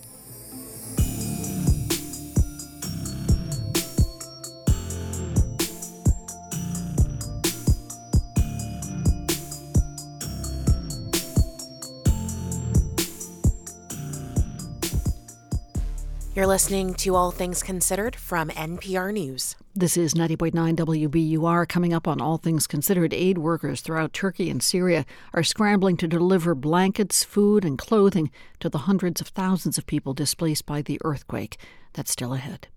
We're funded by you, our listeners, and by Brookline Bank, where financial solutions are crafted to the needs of your business and delivered with a hands on approach committed to your success. Learn more at brooklinebank.com, member FDIC. A down day for the Dow today. Stocks lost about three quarters of a percent to close at 33,700. S&P and Nasdaq also lost ground. The S&P fell nearly nine tenths of a percent to finish at 4,082. The Nasdaq dropped one percent to end the session at 11,790. Our gray day is becoming an overcast night. What changes though is the temperature should be on the rise tonight, reaching 53 by sunrise tomorrow. Then during the day tomorrow, the calendar gets ahead of itself. Sunny, nearly 60 degrees. For Saturday, sunny and chillier, down around the 40s. And then Sunday, sunshine, clouds, high temperatures in the mid 40s. 45 degrees now in Boston at 520. We're funded by you, our listeners, and by Downtown Boston's new Third Space. Pop up art gallery, live performances, lunch hangout, and Thursday night events. More at downtownboston.org slash third space. Sending your Valentine Winston flowers from WBUR creates stories that help you think deeply about the world. I'm Meghna Chakrabarti. Send your gift almost anywhere in New England, and your support will enrich the lives of thousands of WBUR listeners in Boston and beyond. Order by midnight tonight to save 10% on all four choices, including a dozen long stemmed red roses. Visit WBUR.org. In fact, the stories you hear about zoning changes to create affordable housing, we just heard that, about Southwest Airlines answering for its scheduling meltdown over the holidays, these stories and the ones you're about to hear come to you because of your contributions. What you also get right now a Valentine's Day arrangement from Winston Flowers. They are beautiful. There are four different designs for you to check out. You can do that right now at WBUR.org. And today is the last day to save 10% on roses for your Valentine. Again, beautiful flowers from Winston Flowers. You get the gift for your Valentine and you strengthen local journalism at the same time. Check them out. A dozen long stem red roses, two dozen long stem red roses, the ultimate romance arrangement, and the Flower of the Month subscription. 1 800 909 9287. Thank you so much. Support for NPR comes from this station and from Hiscox, committed to helping small businesses protect their dreams. Quotes and information on customized insurance for specific risks are available at hiscox.com. Hiscox, business insurance experts. And from Procter & Gamble, maker of Nervive Nerve Relief. Nervive is designed to reduce occasional nerve aches, weakness, and discomfort in hands or feet due to aging. Learn more at nervivehealth.com. This is All Things Considered from NPR News. I'm Ari Shapiro. And I'm Juana Summers. Twenty years ago, the late Democratic Congressman John Conyers of Michigan posed this question to a crowd of thousands Reparations not in the next century, not in 2185, not 10 years from now, but reparations when? Reparations when? He was the original sponsor of H.R. 40, a bill that would create a task force to study reparations for Black Americans, a bill named after the storied and ultimately unfulfilled Reconstruction era promise of 40 acres of land for formerly enslaved people. That rallying cry from Conyers came on the grounds of the U.S. Capitol. Some of that building's most recognizable architecture is one of many still visible legacies of slave labor. And in its halls, the debate has continued over what reparations should look like or whether they should exist at all. There is no dispute that the wealth of this country was built on the stolen lands of indigenous people and on the free slave labor of Black people. Many of the residuals of the transatlantic slave trade, sadly, are still very much with us. African Americans are less likely to own homes than white Americans, one of the key bridges to our wealth in the United States. Reparation is divisive, is demeaning my parents' generation, that one of the greatest generations in the history of our country. If you give a man a fish, you feed him a day. You teach him to fish, you feed him a lifetime. Reparation is only feeding you for a day. Their focus on money misses the point. The goal of this historical commission and its investigations to bring American society to the new reckoning, we're asking for people to understand the pain the violence, the brutality, the chattelness of what we went through. And After those moments of debate in 2021, H.R. 40 garnered enough support to advance out of the House Judiciary Committee for the very first time. I covered that vote and the months of inaction that came after it. The bill never received a vote on the House floor that year. It still hasn't. We haven't taken a moment to stop and pause and reflect and look look ourselves in the mirror as a country and really be honest with ourselves about how those harms continue to persist. That's New York Congressman Jamal Bowman, who made reparations part of his pitch when he first ran for his seat. As some state and local efforts have slowly moved forward on reparations across the country, this Black History Month, we checked in with Bowman on where things stand now on the federal level. Welcome back and thanks for speaking with us. Of course. Thank you so much for having me. And Congressman, several years ago, you and I spent a bunch of time together, both in your district and here in Washington, D.C. And one of the things that we talked extensively about was this House bill on the issue of reparations for Black Americans. Remind us briefly, if you could, what H.R. 40 actually does. H.R. 40 uh, seeks to form a commission to study the impact of slavery Jim Crow, and other forms of discrimination, and then determine uh, the next steps, what sort of compensation might be attached to what the research finds. When you and I last spoke about this bill, there was a really strong sense of optimism because H.R. 40, for the first time, had garnered enough support to make it out of committee. That happened in 2021. And at the time that we spoke, you pushed the importance of Democrats winning the midterm elections to have enough support to pass this bill into law. But Democrats lost the House, and there's little hope of a Republican controlled Congress approving this bill. So, what is the next best practical step in this process? Uh, the president should take executive action to form a commission to study the need for reparations for the African American community. Um, we are in a historic moment, a heightened level of consciousness around structural racism and institutional racism overall. And people are having fresh conversations around what's happening in healthcare, what's happening in housing, policing, mass incarceration, the education system. We are dealing with that front and center in a way that we haven't over the course of my lifetime. We are also dealing with the resurrection of white nationalism and white supremacy that's threatening the very nature of our democracy. We have an extreme Supreme Court um, that is looking to probably strip affirmative action away if their previous judgments are any indication of what they may decide. So we're in a moment right now where there's heightened levels of activism and consciousness, but also the pushback is very aggressive from people like Ron DeSantis and many others uh, around the country. So we need historic leadership from President Biden right now. We need him to be vision setting for what America can be, as opposed to making minor comments that simply paint around the edges uh, when it comes to racial justice in our country.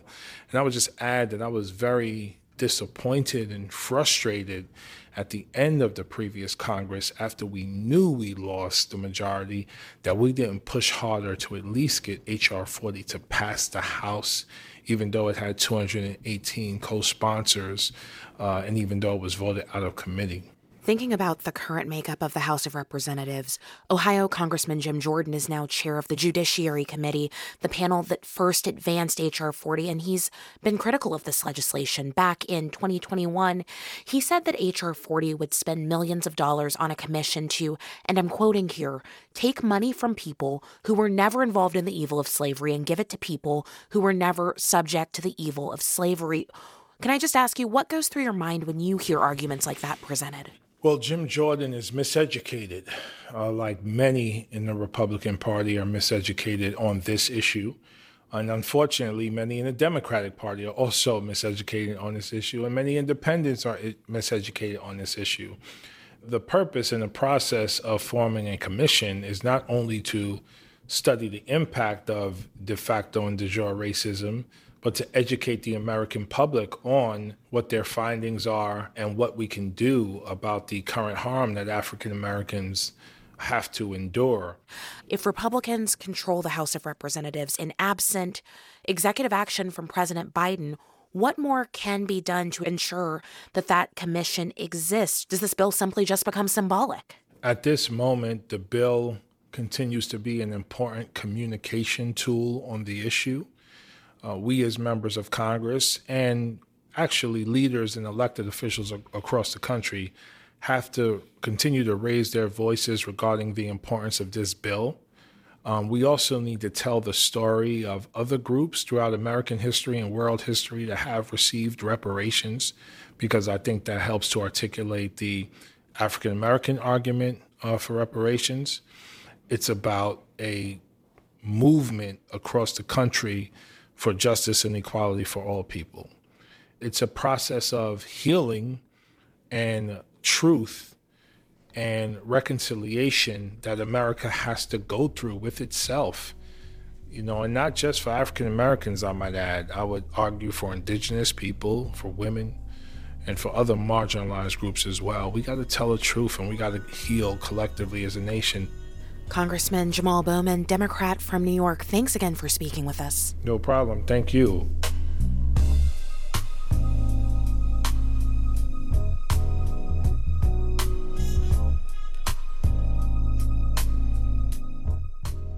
You're listening to All Things Considered from NPR News. We're funded by you, our listeners, and by Lesley University. Give back to your community with a mental health and wellness degree from Lesley University. Get started at lesley.edu. Live from NPR News in Culver City, California, I'm Dwane Brown. On Capitol Hill, the Senate has voted to confirm the first federal judge this year. NPR's Carrie Johnson tells us Filling judicial vacancies is a big priority for the Biden White House. D'Andrea Benjamin will serve on the U.S. Court of Appeals for the Fourth Circuit. Benjamin has presided over scores of trials as a state judge in South Carolina. She's also worked as a prosecutor and an employment lawyer. The Senate Judiciary Committee also advanced dozens of other judge nominees who have endured long waits. They include voting rights expert Dale Ho and reproductive rights expert Julie Rikelman. Those candidates still require a vote from the full Senate. Texas Republican Senator Ted Cruz calls those nominees extreme, but if all Democrats stick together, they should win confirmation. Carrie Johnson, NPR News, Washington. The Ukrainian family of the late cinematographer Halyna Hutchins are suing actor Alec Baldwin and others behind the movie Rust, as NPR's Mandalit Del Barco tells us she was killed on the set in 2021. In a video recorded in Ukraine, Hutchins' mother Olga Solovey cried as sister Svetlana Semko spoke about their pain over Halyna's death. I believe to let this go and to leave this unpunished is unallowable.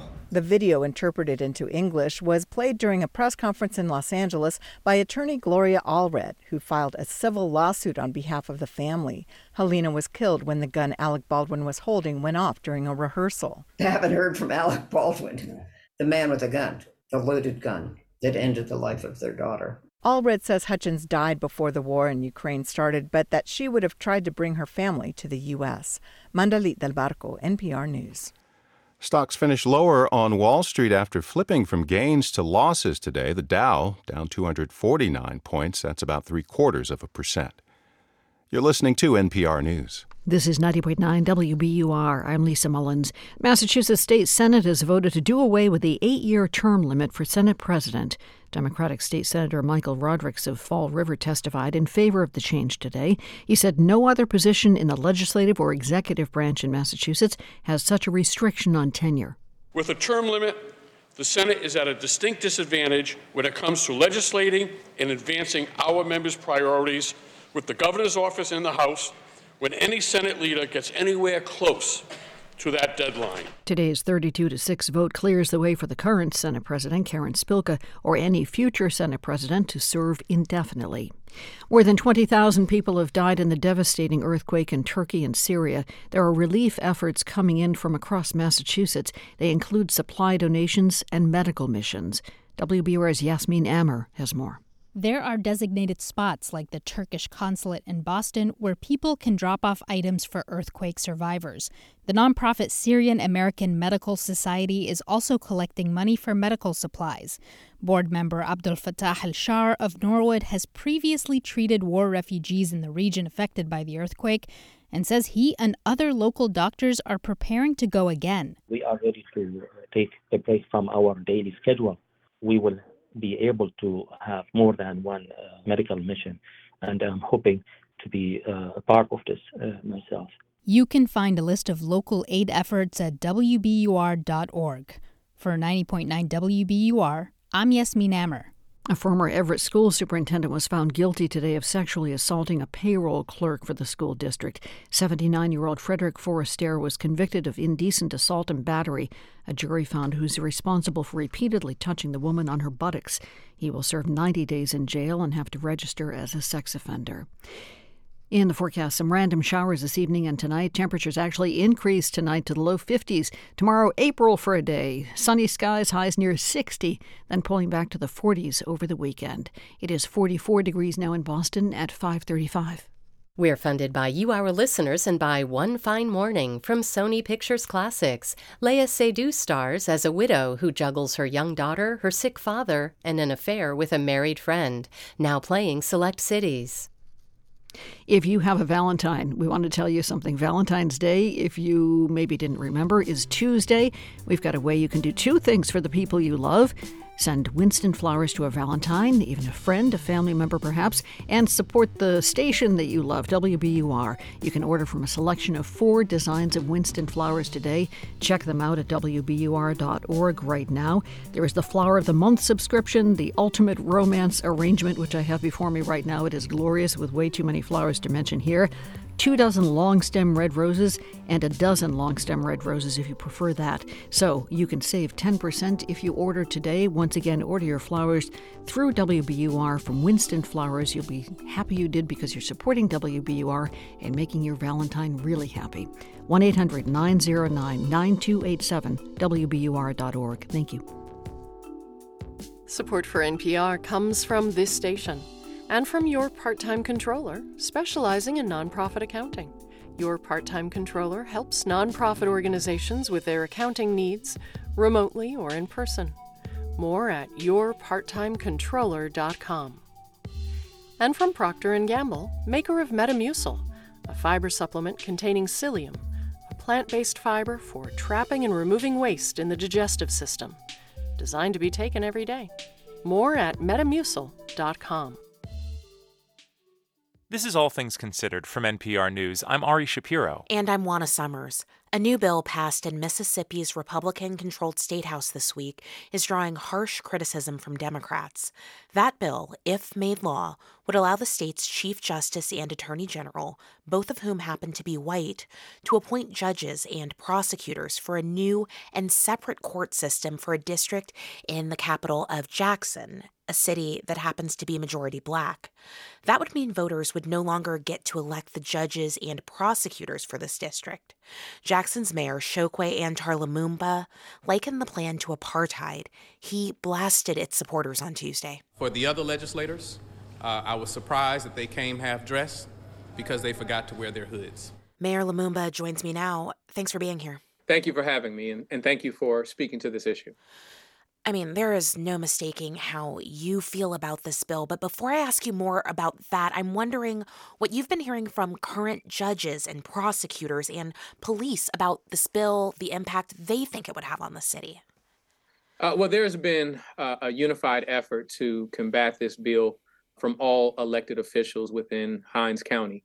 The judges came out and, and made a statement and, and did a demonstration and protest. The Hinds County District Attorney is on record uh, being against this particular bill. And it's just part and parcel of, of an effort that has been ongoing for some time to seize power uh, from the city of Jackson, not only this democratic city, but seize power from this largely African American city. The sponsor of this bill, State Representative Trey Lamar, we should note, does not live in Jackson, but he has said that this effort is about helping to prevent crime and resolving a backlog of cases moving through the Hinds County court system. Jackson has had the highest homicide rate in the nation for the past two years. Do you dispute what Lamar says is the bill's ultimate goal here to make Jackson safer for the people who live there? Absolutely. If he was concerned with supporting the issue of public safety in Jackson, uh, then they would have sponsored a bill for the numerous requests of the Jackson Police Department that have asked for additional equipment in order to to shorten the time frame of a case actually going to trial. Uh, they would support the state crime lab, which is a major contributor to the backlog of cases. All of these things that we have come year after year requesting and, and trying to get implemented and, and support uh, that have been denied. What they simply want to do is control Jackson. Uh, and so this is a power grab, whether you're talking about the Capitol Complex District, whether you're talking about our water system, whether you talk about the, the fight we're having over our airport right now for control, uh, whether you talk uh-huh. about the attempt to take over our school district, they are all consistent with one another. So, I want to go back to the issue of public safety and crime. Last year, the homicide rate was 88%. So, how are you and other city leaders addressing that homicide rate as well as the deeper problems that are behind it? Yeah, well, well, if they had bothered to ask us, they would have found that uh, Jackson, suffering like the rest of the nation with an increased homicide rate, that most of our homicides have been due to interpersonal relationships, uh, which policing alone by itself has limited impact on that. Uh, I have never said defund the police. What I have said is that we can use other tools and resources in order to tack this comprehensive challenge in a comprehensive way. But that isn't the the sincere and earnest uh, desire of the legislature, I believe. And so, what they're trying to do is create a city within a city for the most densely populated white portion of the city of Jackson. Uh, let's call a spade a spade. The bill sponsor, Trey Lamar, has argued repeatedly that his efforts, they're not racially motivated. It does not sound like you believe that to be the case. Well, if you if you walk like a duck, quack like a duck, then you probably shouldn't be offended by someone calling you a duck. There's one delegate from Hinds County uh, that has supported this this particular bill. Uh, m- mind you, uh, one of the white delegates uh, has supported this bill. Uh, but this wasn't done in consultation with any of our delegation. It wasn't done in consultation with me as the mayor. Uh, but yet you just know better than I do. Uh, as he stated, you know, we need the best and the brightest. And, and apparently, uh, as Black Democrats, we're not smart enough to know what we need best. What do you want the bill's supporters and others across the country hearing this conversation to understand about the needs of your city, of the people of Jackson that you think have gone unacknowledged here? First and foremost, I want them to understand that the people of Jackson have wisdom. They have an understanding of what best serves their community uh, they, like any other community, deserve the right to determine who are the people who have such authority over them authority to take lives in the police force that they're trying to implement, authority to sentence people uh, to, to long term sentences with, without oversight or any accountability to the residents. You know, we've been here before. Uh, this reflects of a Mississippi of old. And to quote former coach Dennis Green, uh, they are who we thought they were. Jackson, Mississippi Mayor Chokwe Antar Lumumba, thank you so much for being here. Thank you for having me. I appreciate it. And we have reached out to State Representative Trey Lamar for a response. We have not yet heard back. Overseas, recovery efforts continue across Turkey and Syria after Monday's devastating magnitude 7.8 earthquake. Aid workers are scrambling to deliver food, blankets, and clothes to the hundreds of thousands of people displaced by the disaster, as criticism of the Turkish government's response at home continues to rise. NPR's Rob Schmitz brings us this story from an aid distribution center in Istanbul. At a warehouse on the banks of Istanbul's Bosphorus Strait, more than a thousand volunteers are in constant motion taking in donations, packing them in boxes, and then loading them onto container trucks. If you stand still, you're likely to be hit by a swarm of moving bodies or a forklift carrying crates of donated goods. High school student Emirhan Korkmaz is here because school throughout Turkey is closed to mourn the victims of the quake and so that people like him can help out. 18 tane şu anda deprem bölgelerine gitti. We've managed to unload 18 semi trucks and send them to the earthquake zone. They're filled with blankets, clothes, but there is a more urgent need for food. However, we can get it to them, it doesn't matter. People there need food. This aid distribution center in the Istanbul district of Beyoğlu is one of dozens in the city working 24 7 to deliver donated goods to southern Turkey. A banner with the image of President Recep Tayyip Erdogan hangs above the bustle, a leader who's been under fire by political opposition for not doing enough. Çok net söyleyeyim. Bu sürecin başlıca bir sorumlusu varsa o da Erdoğan'dır. Turkish opposition leader Kemal Kılıçdaroğlu said Erdogan's government was not prepared for this earthquake because his party fed tax money meant for natural disaster relief to his cronies. Speaking inside the earthquake zone, Erdogan admitted what he called discomforts after the initial quake, but said the situation is now under control. Outside the distribution center, 20 year old Irim Nur Salamis is making a second trip here to donate blankets and clothes. When I ask if the government is doing enough, she says this is not a time to talk about politics. It's a time to help people who need it. Rob Schmitz, NPR News, Istanbul.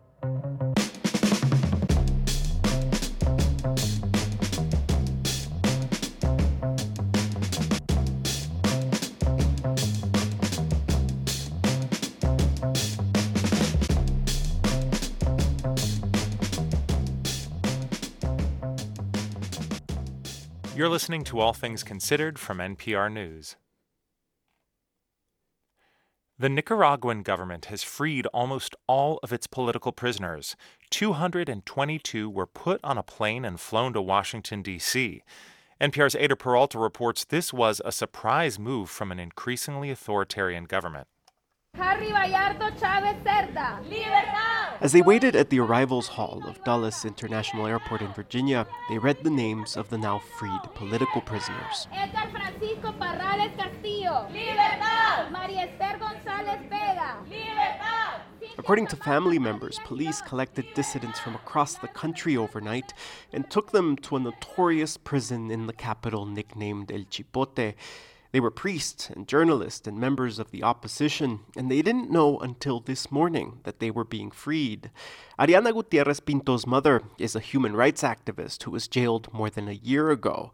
Pinto got a call that her mother was already on a plane headed her way. She fell to her knees, she says, and in a daze drove to the airport. No nos han dicho nada. Mi mamá es Evelyn Pinto, tiene 63 años y su cumpleaños es el 27 de febrero. She hadn't heard details. She doesn't even remember when she last saw her mother. No sé, no puedo pensar ahorita, pero la voy a recibir y no hay las horas para abrazarla. She can't think, she says, but she's yearning to hold her mother in her arms. Ever since anti government protests erupted in Nicaragua in 2018, President Daniel Ortega has unleashed violent repression.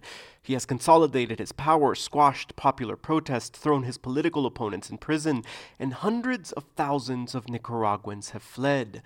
On national television, a judge said that the 222 prisoners were being deported to the United States to, quote, protect peace and national security. Los deportados fueron declarados traidores a la patria. Traitors, he called them. And at the same time, Nicaragua's National Assembly passed a new law that sought to override the Constitution and strip the former prisoners of their Nicaraguan citizenship. In part, we are happy, we are celebrating, but on the other hand, they are not really free. That's Arturo McField, a former Ortega official who defected last year. The political prisoners cannot go back to their homes, cannot go and have a political life, a civil life, study, work, express themselves freely. That does not exist in Nicaragua. McField says for the Ortega regime, this is a quote political maneuver. Lo que ellos tienen es una crisis interna.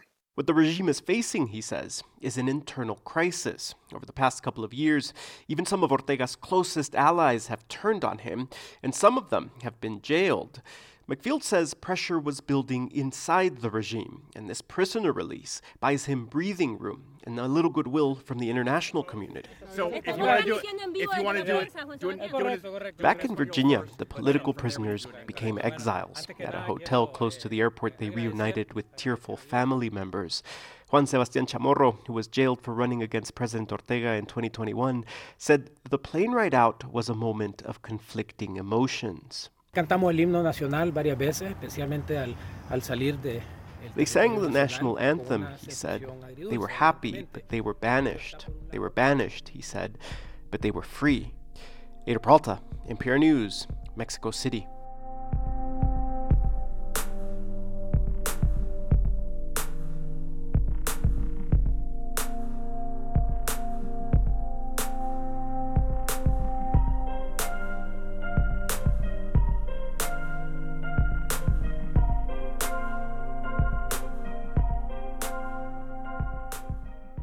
Listening to All Things Considered from NPR News.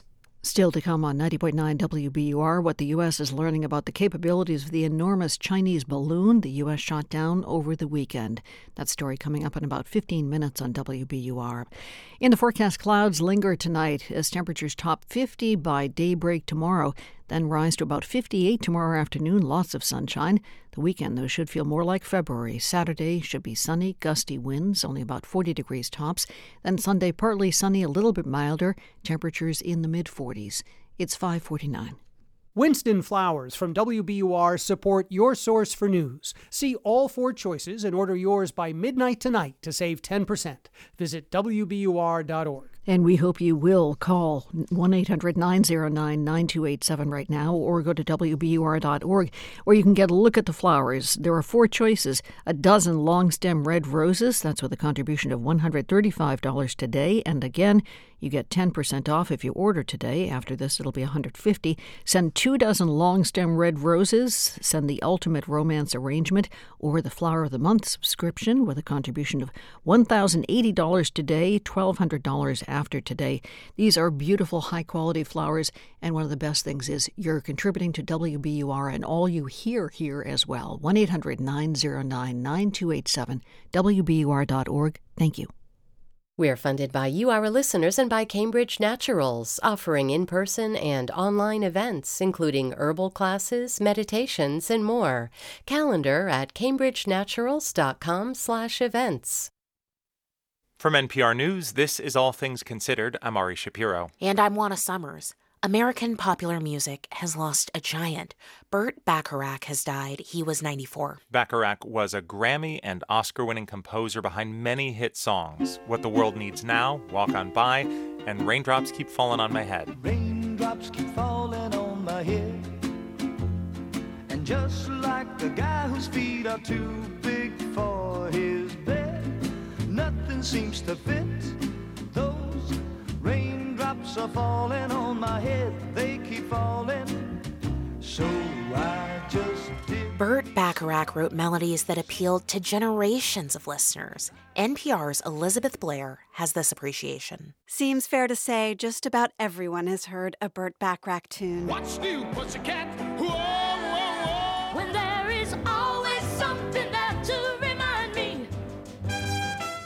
Baby, it's you. Baby, it's you. Down the street, and I start to cry each time we meet. Walk on by. Burt Bacharach's songs were productions. He added horns and strings. Bacharach and his partner, lyricist Hal David, worked out of New York's famed Brill Building in the 1960s. Their star vocalist was Dionne Warwick. So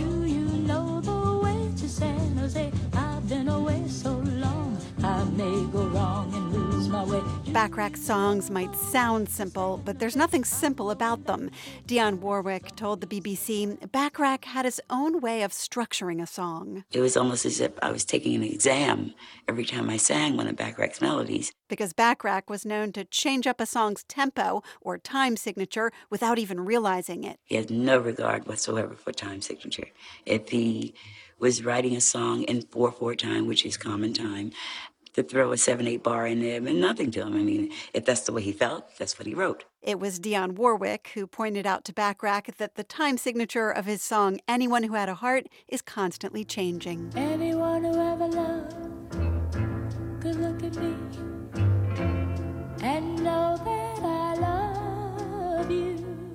music speeds up and then slows down and then speeds up again, unusual for a pop song in the early 1960s. Of course, Warwick makes it sound effortless.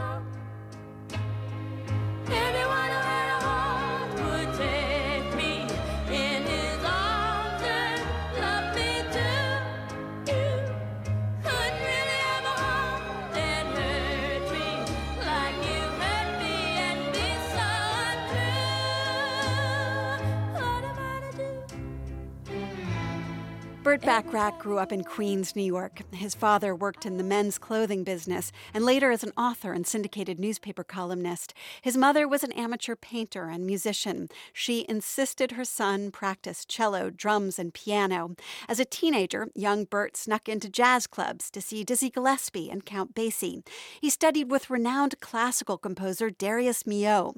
Bacharach told NPR he was afraid the composer wouldn't like a piece he wrote for the class because it didn't fit in into the modern style they were learning. I was very, very reluctant when it came to the second movement because it was quite melodic instead of being harsh and dissonant and avant garde. And he took me aside afterwards. And maybe he sensed what I felt. His observation was never be ashamed of something that's melodic, that one could whistle. And I said, wow. What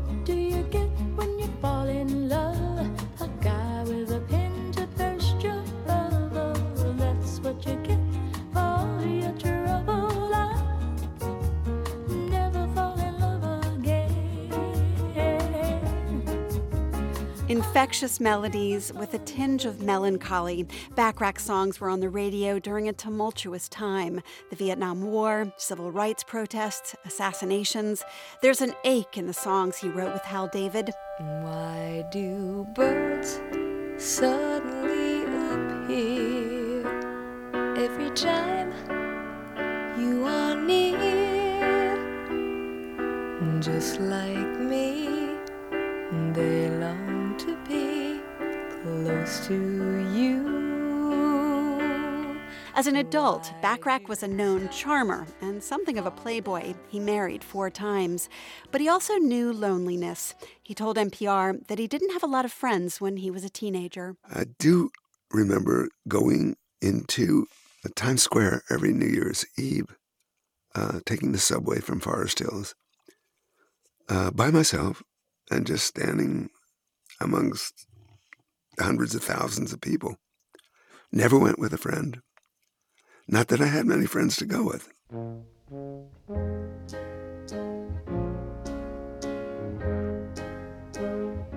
What the world needs now is love, sweet love. It's the only thing that there's just too little of. Burt Bacharach did not let age slow him down. When he was in his 70s, he worked with Elvis Costello and Dr. Dre. In his 80s, he was still performing at rock festivals and the White House. He and Hal David had a falling out in the early 1970s when they worked on Lost Horizons, a movie that flopped. They didn't speak except through lawyers for nearly 10 years. Eventually, they made up and even worked together again. In 2011, Bacharach and David received the prestigious Gershwin Prize for Popular Song from the Library of Congress. David was too sick to attend the ceremony. Accepting the award, Bacharach said, I feel lonely up here, and called his longtime partner a great lyricist. Hal David died in 2012. Bacharach said it was David's idea to give the song What the World Needs Now to singer Jackie DeShannon. Like so many of their songs, it became a top 10 hit that feels timeless. Elizabeth Blair, NPR News.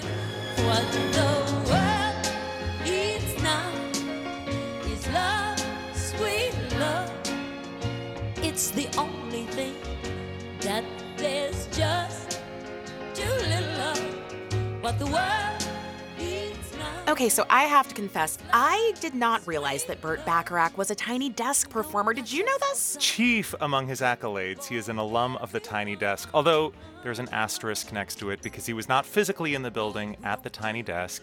He did a Tiny Desk concert during the pandemic, uh, part of NPR Music's Tiny Desk Home series. Mm. where he joined another powerhouse songwriter, Daniel Tashian, doing a few songs from their recent collaborative EP, Blue Umbrella. And what amazes me is that he was as productive and creative as ever all the way into his 90s. I mean, it's like you were saying to me earlier, you may not necessarily know that he was behind the song, but when the notes of the song play, you, You know the definitely song. know the song.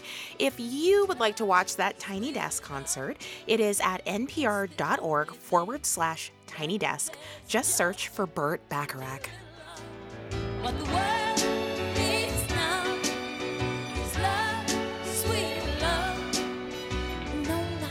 Not just for some.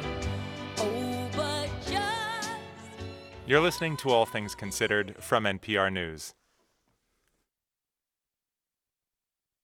Support for NPR comes from this station and from Progressive. Progressive Commercial Auto Insurance protects the cars, trucks, and vans that work to keep small businesses moving forward, including protection while running errands and other tasks, at progressivecommercial.com.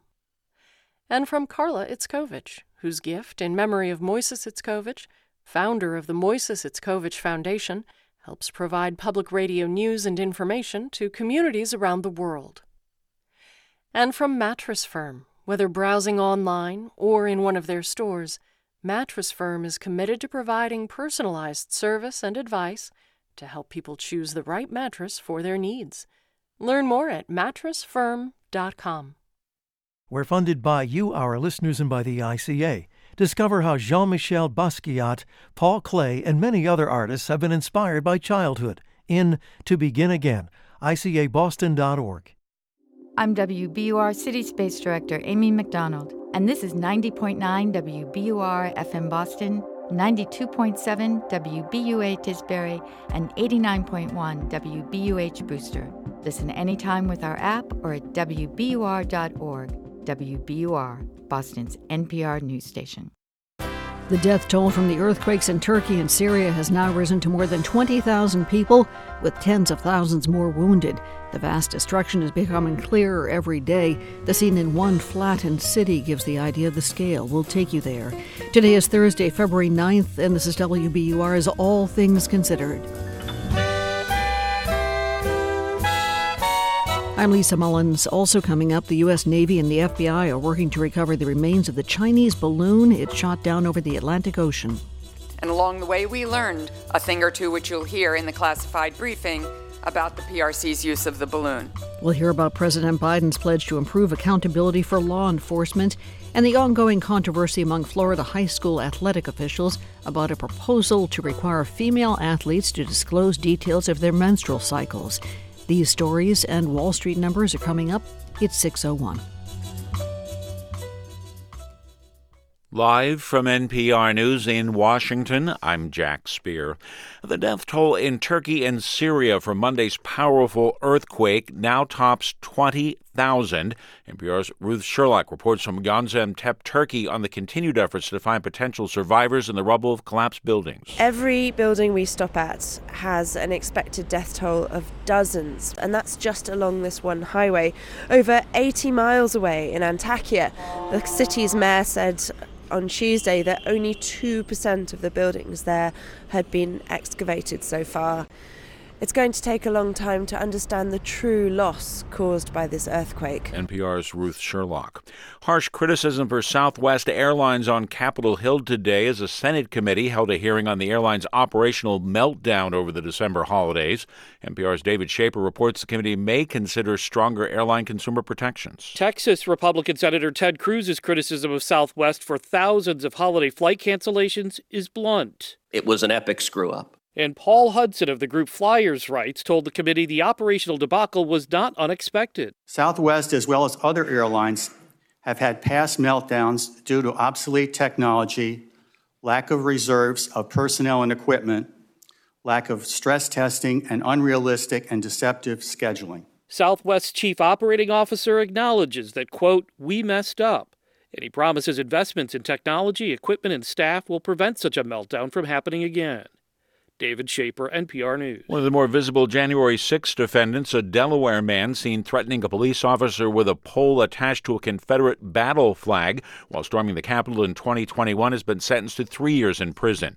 Kevin Seefried tearfully apologizing for his participation in the insurrection for a U.S. District Court judge in Washington. Justice Department officials have sought a harsher sentence for Seefried, a drywall mechanic.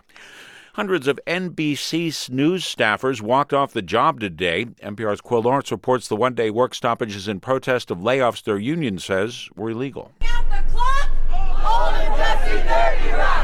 Staff from the Today Show, MSNBC, and NBC News picketed outside 30 Rockefeller Plaza in Midtown Manhattan, carrying signs protesting what they called illegal firings and bad faith contract negotiations by management.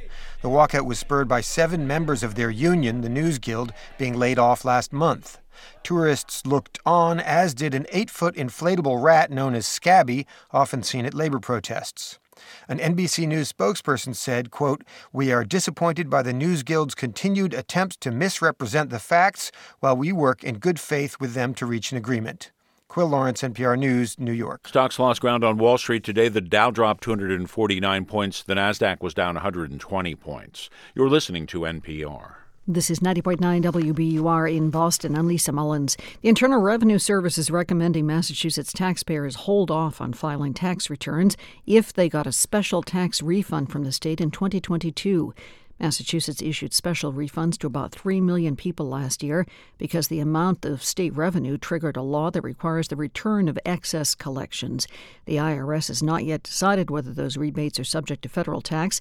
They are not taxable on your state returns. Michael Sacco is an accountant from Worcester. He recommends his clients proceed with filing.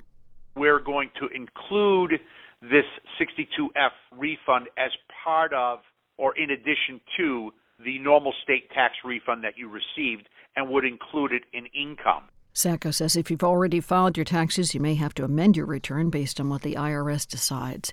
Massachusetts will continue to allow people to receive prescriptions for medical marijuana through telehealth appointments, and dispensaries can continue to offer curbside pickup for medical marijuana. The State Cannabis Control Commission voted today to extend the pandemic era orders, allowing those practices through the end of the calendar year. The group is expected to meet again later this year to review the regulations. A new survey from the Mass Inc. polling group finds high housing costs, homelessness, and inflation are top of mind for many Massachusetts residents. But another top priority came as a surprise to pollsters that is, crime and public safety. WBUR's Wilder Fleming has the story. Many in Massachusetts say their top concerns include the economy, inflation, and housing. MassInc polling director Steve Koczela says these have been big issues in recent years. We've been doing polling in Massachusetts for a long time, and the economy is pretty much always been at or near the top of these issues. He says what is surprising is 15% say public safety is the most important issue facing the state. Koczela says it's been years since there's been any major public concern over crime in Massachusetts. But here's the caveat We never know for sure if this is just a one off, but certainly it's something that has been there across the country. Koczela says we need more data before we jump to conclusions. For 90.9 WBUR, I'm Wilder Fleming. It is 45 degrees now in the Boston area. Temperature should head upward tonight, hitting the low 50s by morning. Then tomorrow, downright gorgeous. Sunshine close to 60 degrees, back to the low to mid 40s over the weekend. Some sunshine both days. This is WBUR at 607. WBUR supporters include the William T. Grant Foundation, working to harness the power of research to make a difference in the lives of children, teens, and young adults for more than 80 years. Learn more at WTGrantFDN.org. This is WBUR, taking just about one minute now, a little less than that, to tell you we've got a tradition here at WBUR, and we are inviting you to take part right now. Over the past decades, tens of thousands of listeners have sent their Valentine Winston flowers from WBUR. Many have made it an annual tradition. You can right now see the flower choices at WBUR.org and send your Valentine the perfect gift. What's more, you're helping WBUR strengthening our journalism that you hear every day here at 90.9 WBUR. So choose from four gorgeous offers long stem red roses of the ultimate rose arrangement. Check them out at WBUR and make your choice and make your pledge. 1 800 909 9287. From NPR News, this is All Things Considered. I'm Ari Shapiro. And I'm Juana Summers. The death toll from the earthquake in Turkey and Syria continues to rise. At least 20,000 people are dead, and the quake hit an area covering hundreds of square miles, collapsing thousands of buildings. NPR's Jason Beaubien is near the epicenter of the quake in Turkey. He says the focus now is on recovering bodies rather than rescuing survivors. And we'll note this story, for about three minutes, contains disturbing descriptions. As a rescue team carries a black body bag out of a debris pile that was once a multi story apartment block, a group of women wail with grief. Workers hold back a young man who lunges at the bag, wanting to see if it's really his mother. An old woman collapses on the ground in tears. This is just one family in front of one rubble pile in a landscape of collapsed buildings.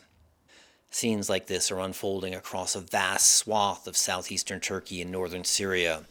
It's been more than three days since the quake hit when most residents were sleeping. Many people here in Kahramanmaraş, commonly known as Marash, have accepted that they're waiting for their loved ones' bodies rather than their loved ones themselves. Getting a full body back to bury would be a blessing. Others say they'd take anything a scarf, a shoe, Haktan Saka is sitting on a pile of debris watching local volunteers pull blankets and steel bars out of another pile that used to be his sister's seven story apartment building. Did they find any people in here alive? Uh, burada hiç az da olsa az. Yeah, very few people.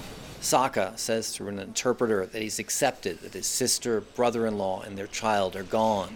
Artık kurtarma işi bitti. Defin işlemleri için cenazeleri çıkartıyoruz. Uh, right now, they're not looking for rescue, they're looking for funerals. Prior to Monday, the city of Marash had just over a million residents. Now, most of the center of the city lies in ruins. Work crews with bulldozers and backhoes cut valleys through the fields of debris. Swollen black body bags sit waiting for collection in front of some of the rubble piles. The quake also knocked out the electricity and running water. People huddle around open fires to stay warm. Others are sleeping in their cars. The air is filled with dust, wood smoke, and the distinct stench of rotting flesh. One woman describes the current scene in her city as apocalyptic. Some help is arriving. In an open lot next to what used to be a major shopping mall, there's now a soup kitchen and a large white party tent. Bülent Yıldırım is with a local Turkish aid group that's providing hot meals to residents and rescue workers. Lentil soup. In just a matter of days, local aid groups have arrived and are handing out food, blankets, toilet paper. There are piles of bottled water lining the main road. A tent city has gone up in a soccer stadium. What's missing are so many people. 55 year old Nuria Jomru says so many of her friends and relatives are dead, she can't even say how many were killed in the quake. Gene torunum, gelinim. Firstly, from family, four people died, but from the relatives, five people in one building, seven people in one building. So she's not able to count right now. Her hands are bloodied and bandaged from digging through the rubble to search for her son. Miraculously, on Monday, hours after the quake, searchers found Jomru's two week old granddaughter in the debris. The baby girl is named Alper. She's alive and she's healthy. Jason Beaubien, NPR News, Kahramanmaraş, Turkey. The Biden administration says it has learned a lot from fragments of that Chinese balloon that crossed the United States last week. Deputy Secretary of State Wendy Sherman has been briefing members of Congress and telling other countries to beware of the PRC or the People's Republic of China. This irresponsible act put on full display what we've long recognized is that the PRC has become more repressive at home and more aggressive abroad. We're joined now by NPR's Michele Kelemen, who covers the State Department, and John Ruwitch, who tracks China. Good to have you both here. Hi there, Ari. Uh, and Michele, what more has Washington been saying today? Well, so the U.S. only picked up small parts of the balloon, which was shot down over the ocean on Saturday, and they're still studying those bits of equipment. But what they say they have are some images from when it was flying over the U.S. that show the balloon had equipment that was capable of conducting signals intelligence operations. It had multiple antennas and solar panels to operate the equipment. The U.S. also says that the company that built the balloon has links to the Chinese military. And this is all according to declassified U.S. intelligence. The U.S. has been sharing this intelligence with lawmakers and with other countries. State Department spokesman Ned Price today said China has some explaining to do. Take a listen. They are presumably getting questions from countries all over the world uh, about the nature of this program, about previous violations uh, of sovereignty uh, of uh, some 40 countries across five continents. He wouldn't say how the U.S. knows that these balloons have flown over 40 countries and five continents, but he said that the U.S. is talking to countries around the world about this. And, John, how is this all going down in Beijing? Well, the foreign ministry spokeswoman Mao Ning was asked earlier today, earlier today about this idea that, uh, that U.S. officials have said that there's this fleet of Chinese balloons that's been flying over dozens of countries collecting intelligence. She said she doesn't know anything about it. Uh, China's so far stuck pretty tightly to their script, which is that this was an unmanned civilian airship that strayed into U.S. airspace by accident, uh, and that shooting it down was an overreaction. Uh, Mao Ning did engage in a little whataboutism uh, at the press conference earlier. She suggested that some other unnamed country was actually the number one in terms of eavesdropping and spying. You know, we'll see what happens in, as hard evidence comes out about what this balloon was capable of and what it was doing. Uh, China, it has to be said, has been fairly restrained, you know, within the bounds of what you might expect. We haven't heard a peep from China's foreign minister, for instance, or from Wang Yi, the top Communist Party guy overseeing foreign policy, or Xi, from Xi Jinping, for that matter. Sounds like the drifting U.S. China relationship is drifting farther apart. Yeah, I mean, you know, Secretary of State Antony Blinken and Deputy Secretary Sherman actually were due to go to Beijing last week. Uh, they called off the trip at the last minute because of this um, balloon incident.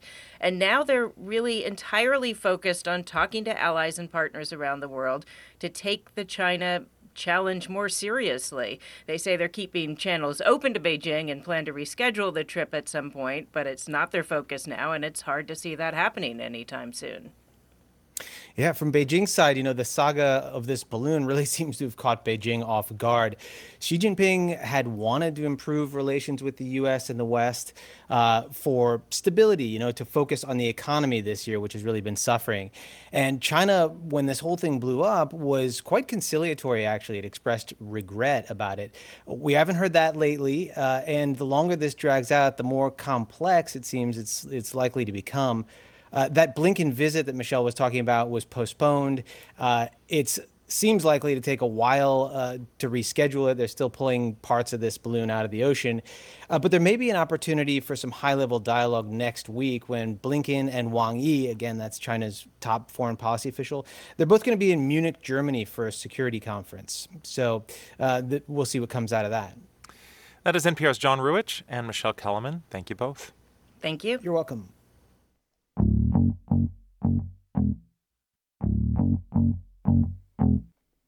This time of year, people from all over the world flock to Colorado to ski. It's not cheap, and increasingly, the big resorts can feel crowded. But a handful of mountain towns still maintain local ski hills that emphasize family and budget friendliness. Laura Palmisano with member station KVNF visited one in Lake City, Colorado.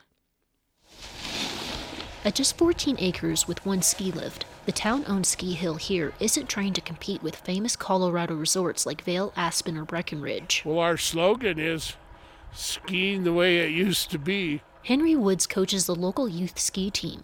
He's volunteered in the position for more than 40 years. Skiing has helped me so much in my life, and when I was a kid, it helped me to have more self esteem and be active and be in shape.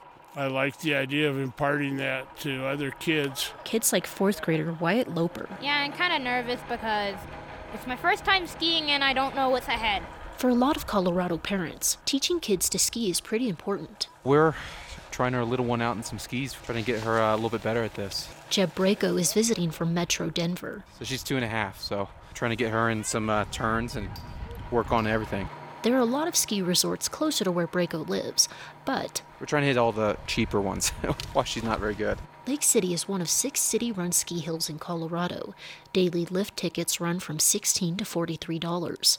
That's compared to around $200 at some of Colorado's most popular resorts, which again are way, way bigger. We don't have as many runs as they do. But it's got that small town feel, so it's very convenient to come here and to bring your family here. It's a great place for beginners to learn. Rebecca Kaminsky has five kids who are using the oldest operating ski lift in Colorado. Oh, the lift! the disc lift. Well, it's better than a rope tow. So. Skiers sit on a disc seat attached to a pole between their legs and are pulled up the hill. It is something that you will not experience probably anywhere else. Is getting to go up on a disc lift. It's like riding an antique. Lake City's low price lift tickets don't generate a huge surplus, so no luxury ski lodge here, just a tiny warming hut that could be described as a shed. But nobody comes to Lake City Ski Hill for the amenities. Out on the slopes, Coach Henry Woods offers some pointers. Put your skis together in between the turns. Woods says his little town ski hill is a treasure, and he hopes it continues to run for generations to come. For NPR News, I'm Laura Palmisano in Lake City, Colorado.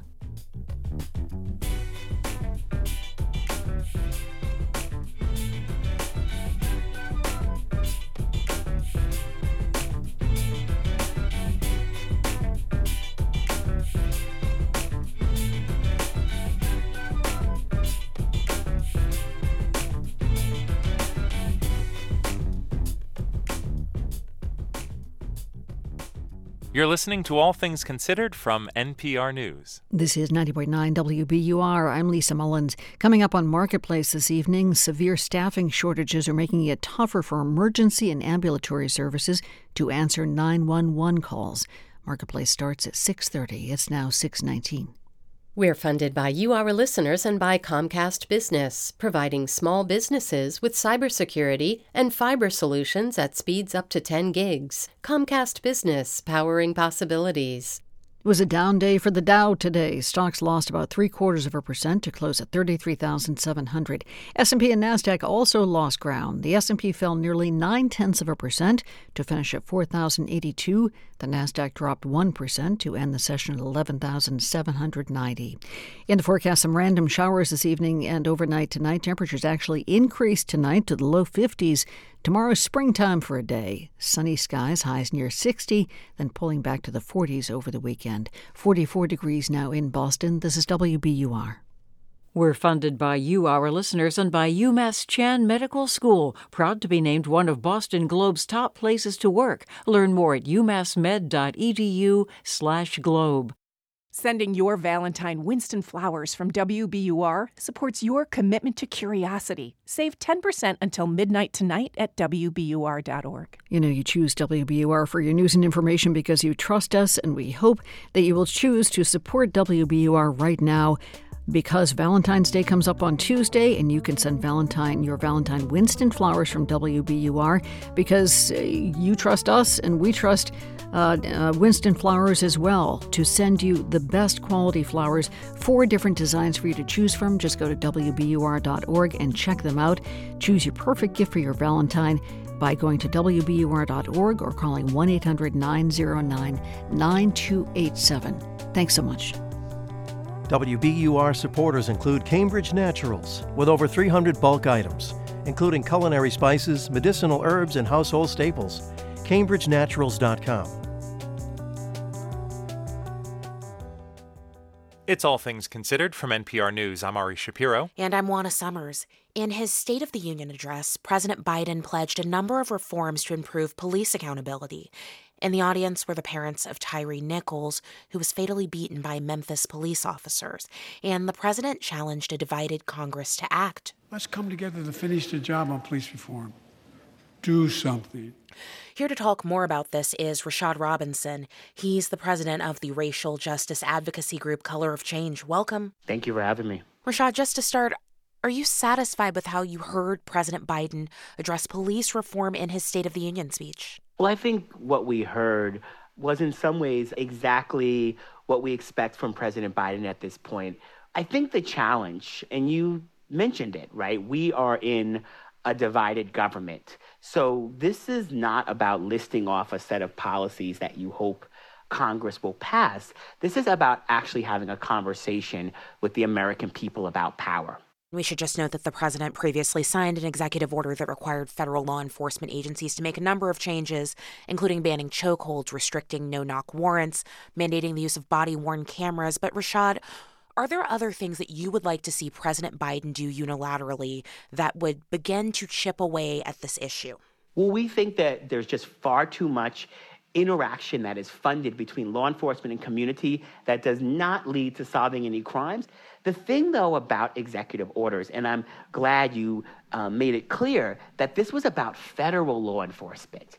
The vast majority of the issues that we are facing are happening at the local level. The executive order was the best that the president could do in the absence of the George Floyd Act passing. I'd like to ask you, if I could, about the George Floyd Justice and Policing Act. There were long negotiations on Capitol Hill on these issues. That bill passed the House. It could not clear the Senate, even with both chambers controlled by Democrats. So, legislatively speaking, should the framework that was included in the George Floyd bill should that be the place from where the work begins in this Congress or is there another starting point that you think that lawmakers should begin from? Well, we should absolutely start there. I remember the conversations where Senator Tim Scott of South Carolina was supposed to bring along 10 Republican senators in order to land the plane on getting the 60 votes necessary to pass that piece of legislation.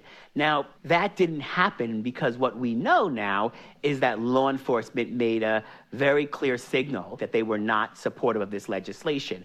And now we also need to know if the Republicans who stood up for Tyre Nichols' family in the well of the Congress and clapped for them are willing to actually do more than clap. And to that end, Senator Scott has said recently that he believes that the George Floyd bill, that bill is a non starter this year. So where does that leave things? That leads us to ask Senator Scott, well, what is a starter? What we continue to hear from Republicans, from police unions, from police foundations, from the corporations that support them is that they want change, but they're unwilling to actually name it. That the proposals we put on the table are non starters, but they're unwilling to give us a starting place. Police violence happens in this country, often caught on film in excruciating detail.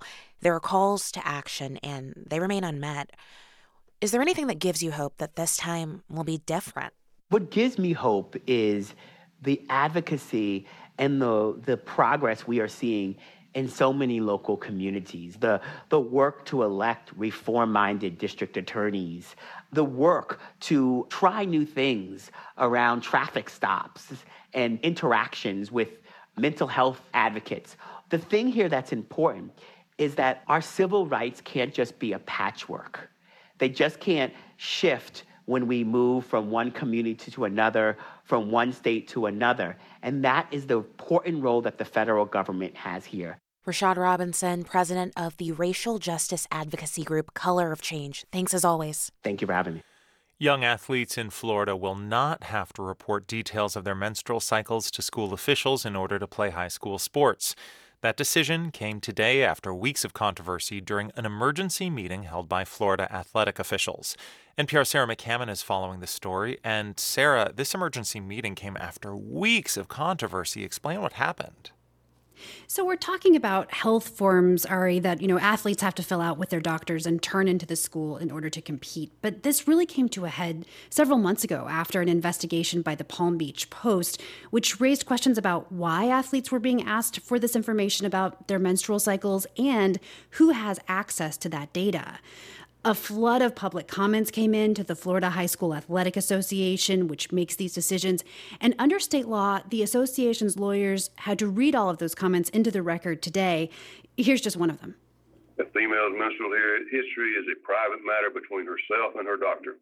It has no bearing on her ability to participate in Florida athletics and may, in fact, discourage participation due to shame and embarrassment.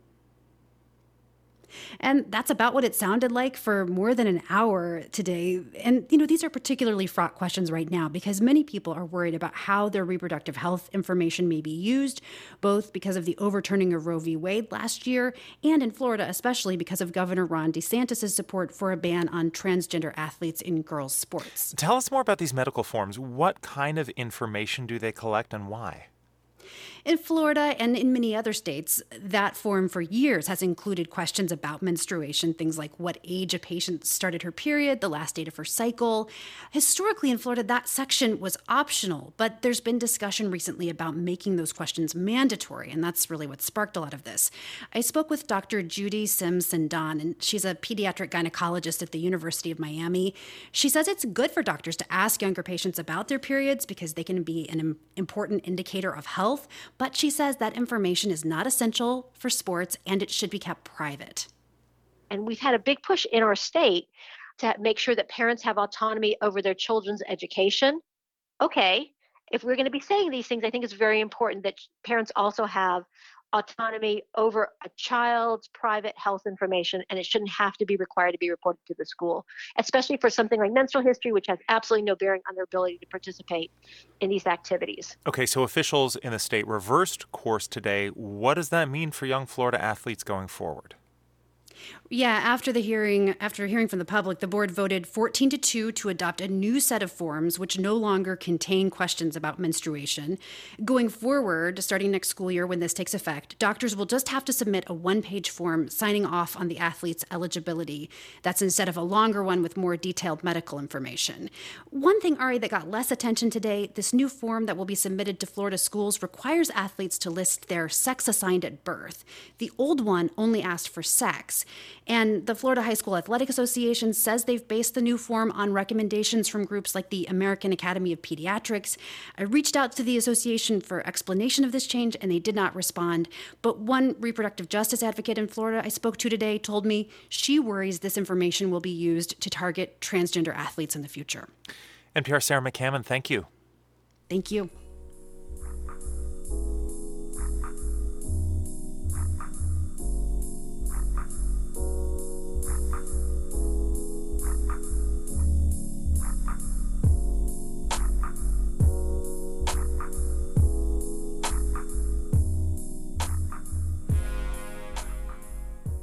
This is NPR News. We're funded by you, our listeners, and by Boston Graduate School of Psychoanalysis. Discover a dynamic career with a master's in clinical mental health counseling. With individualized, experiential learning, you'll thrive. GRE and prerequisite courses not required. State licensure eligible. Now accepting applications for fall. More at bgsp.edu.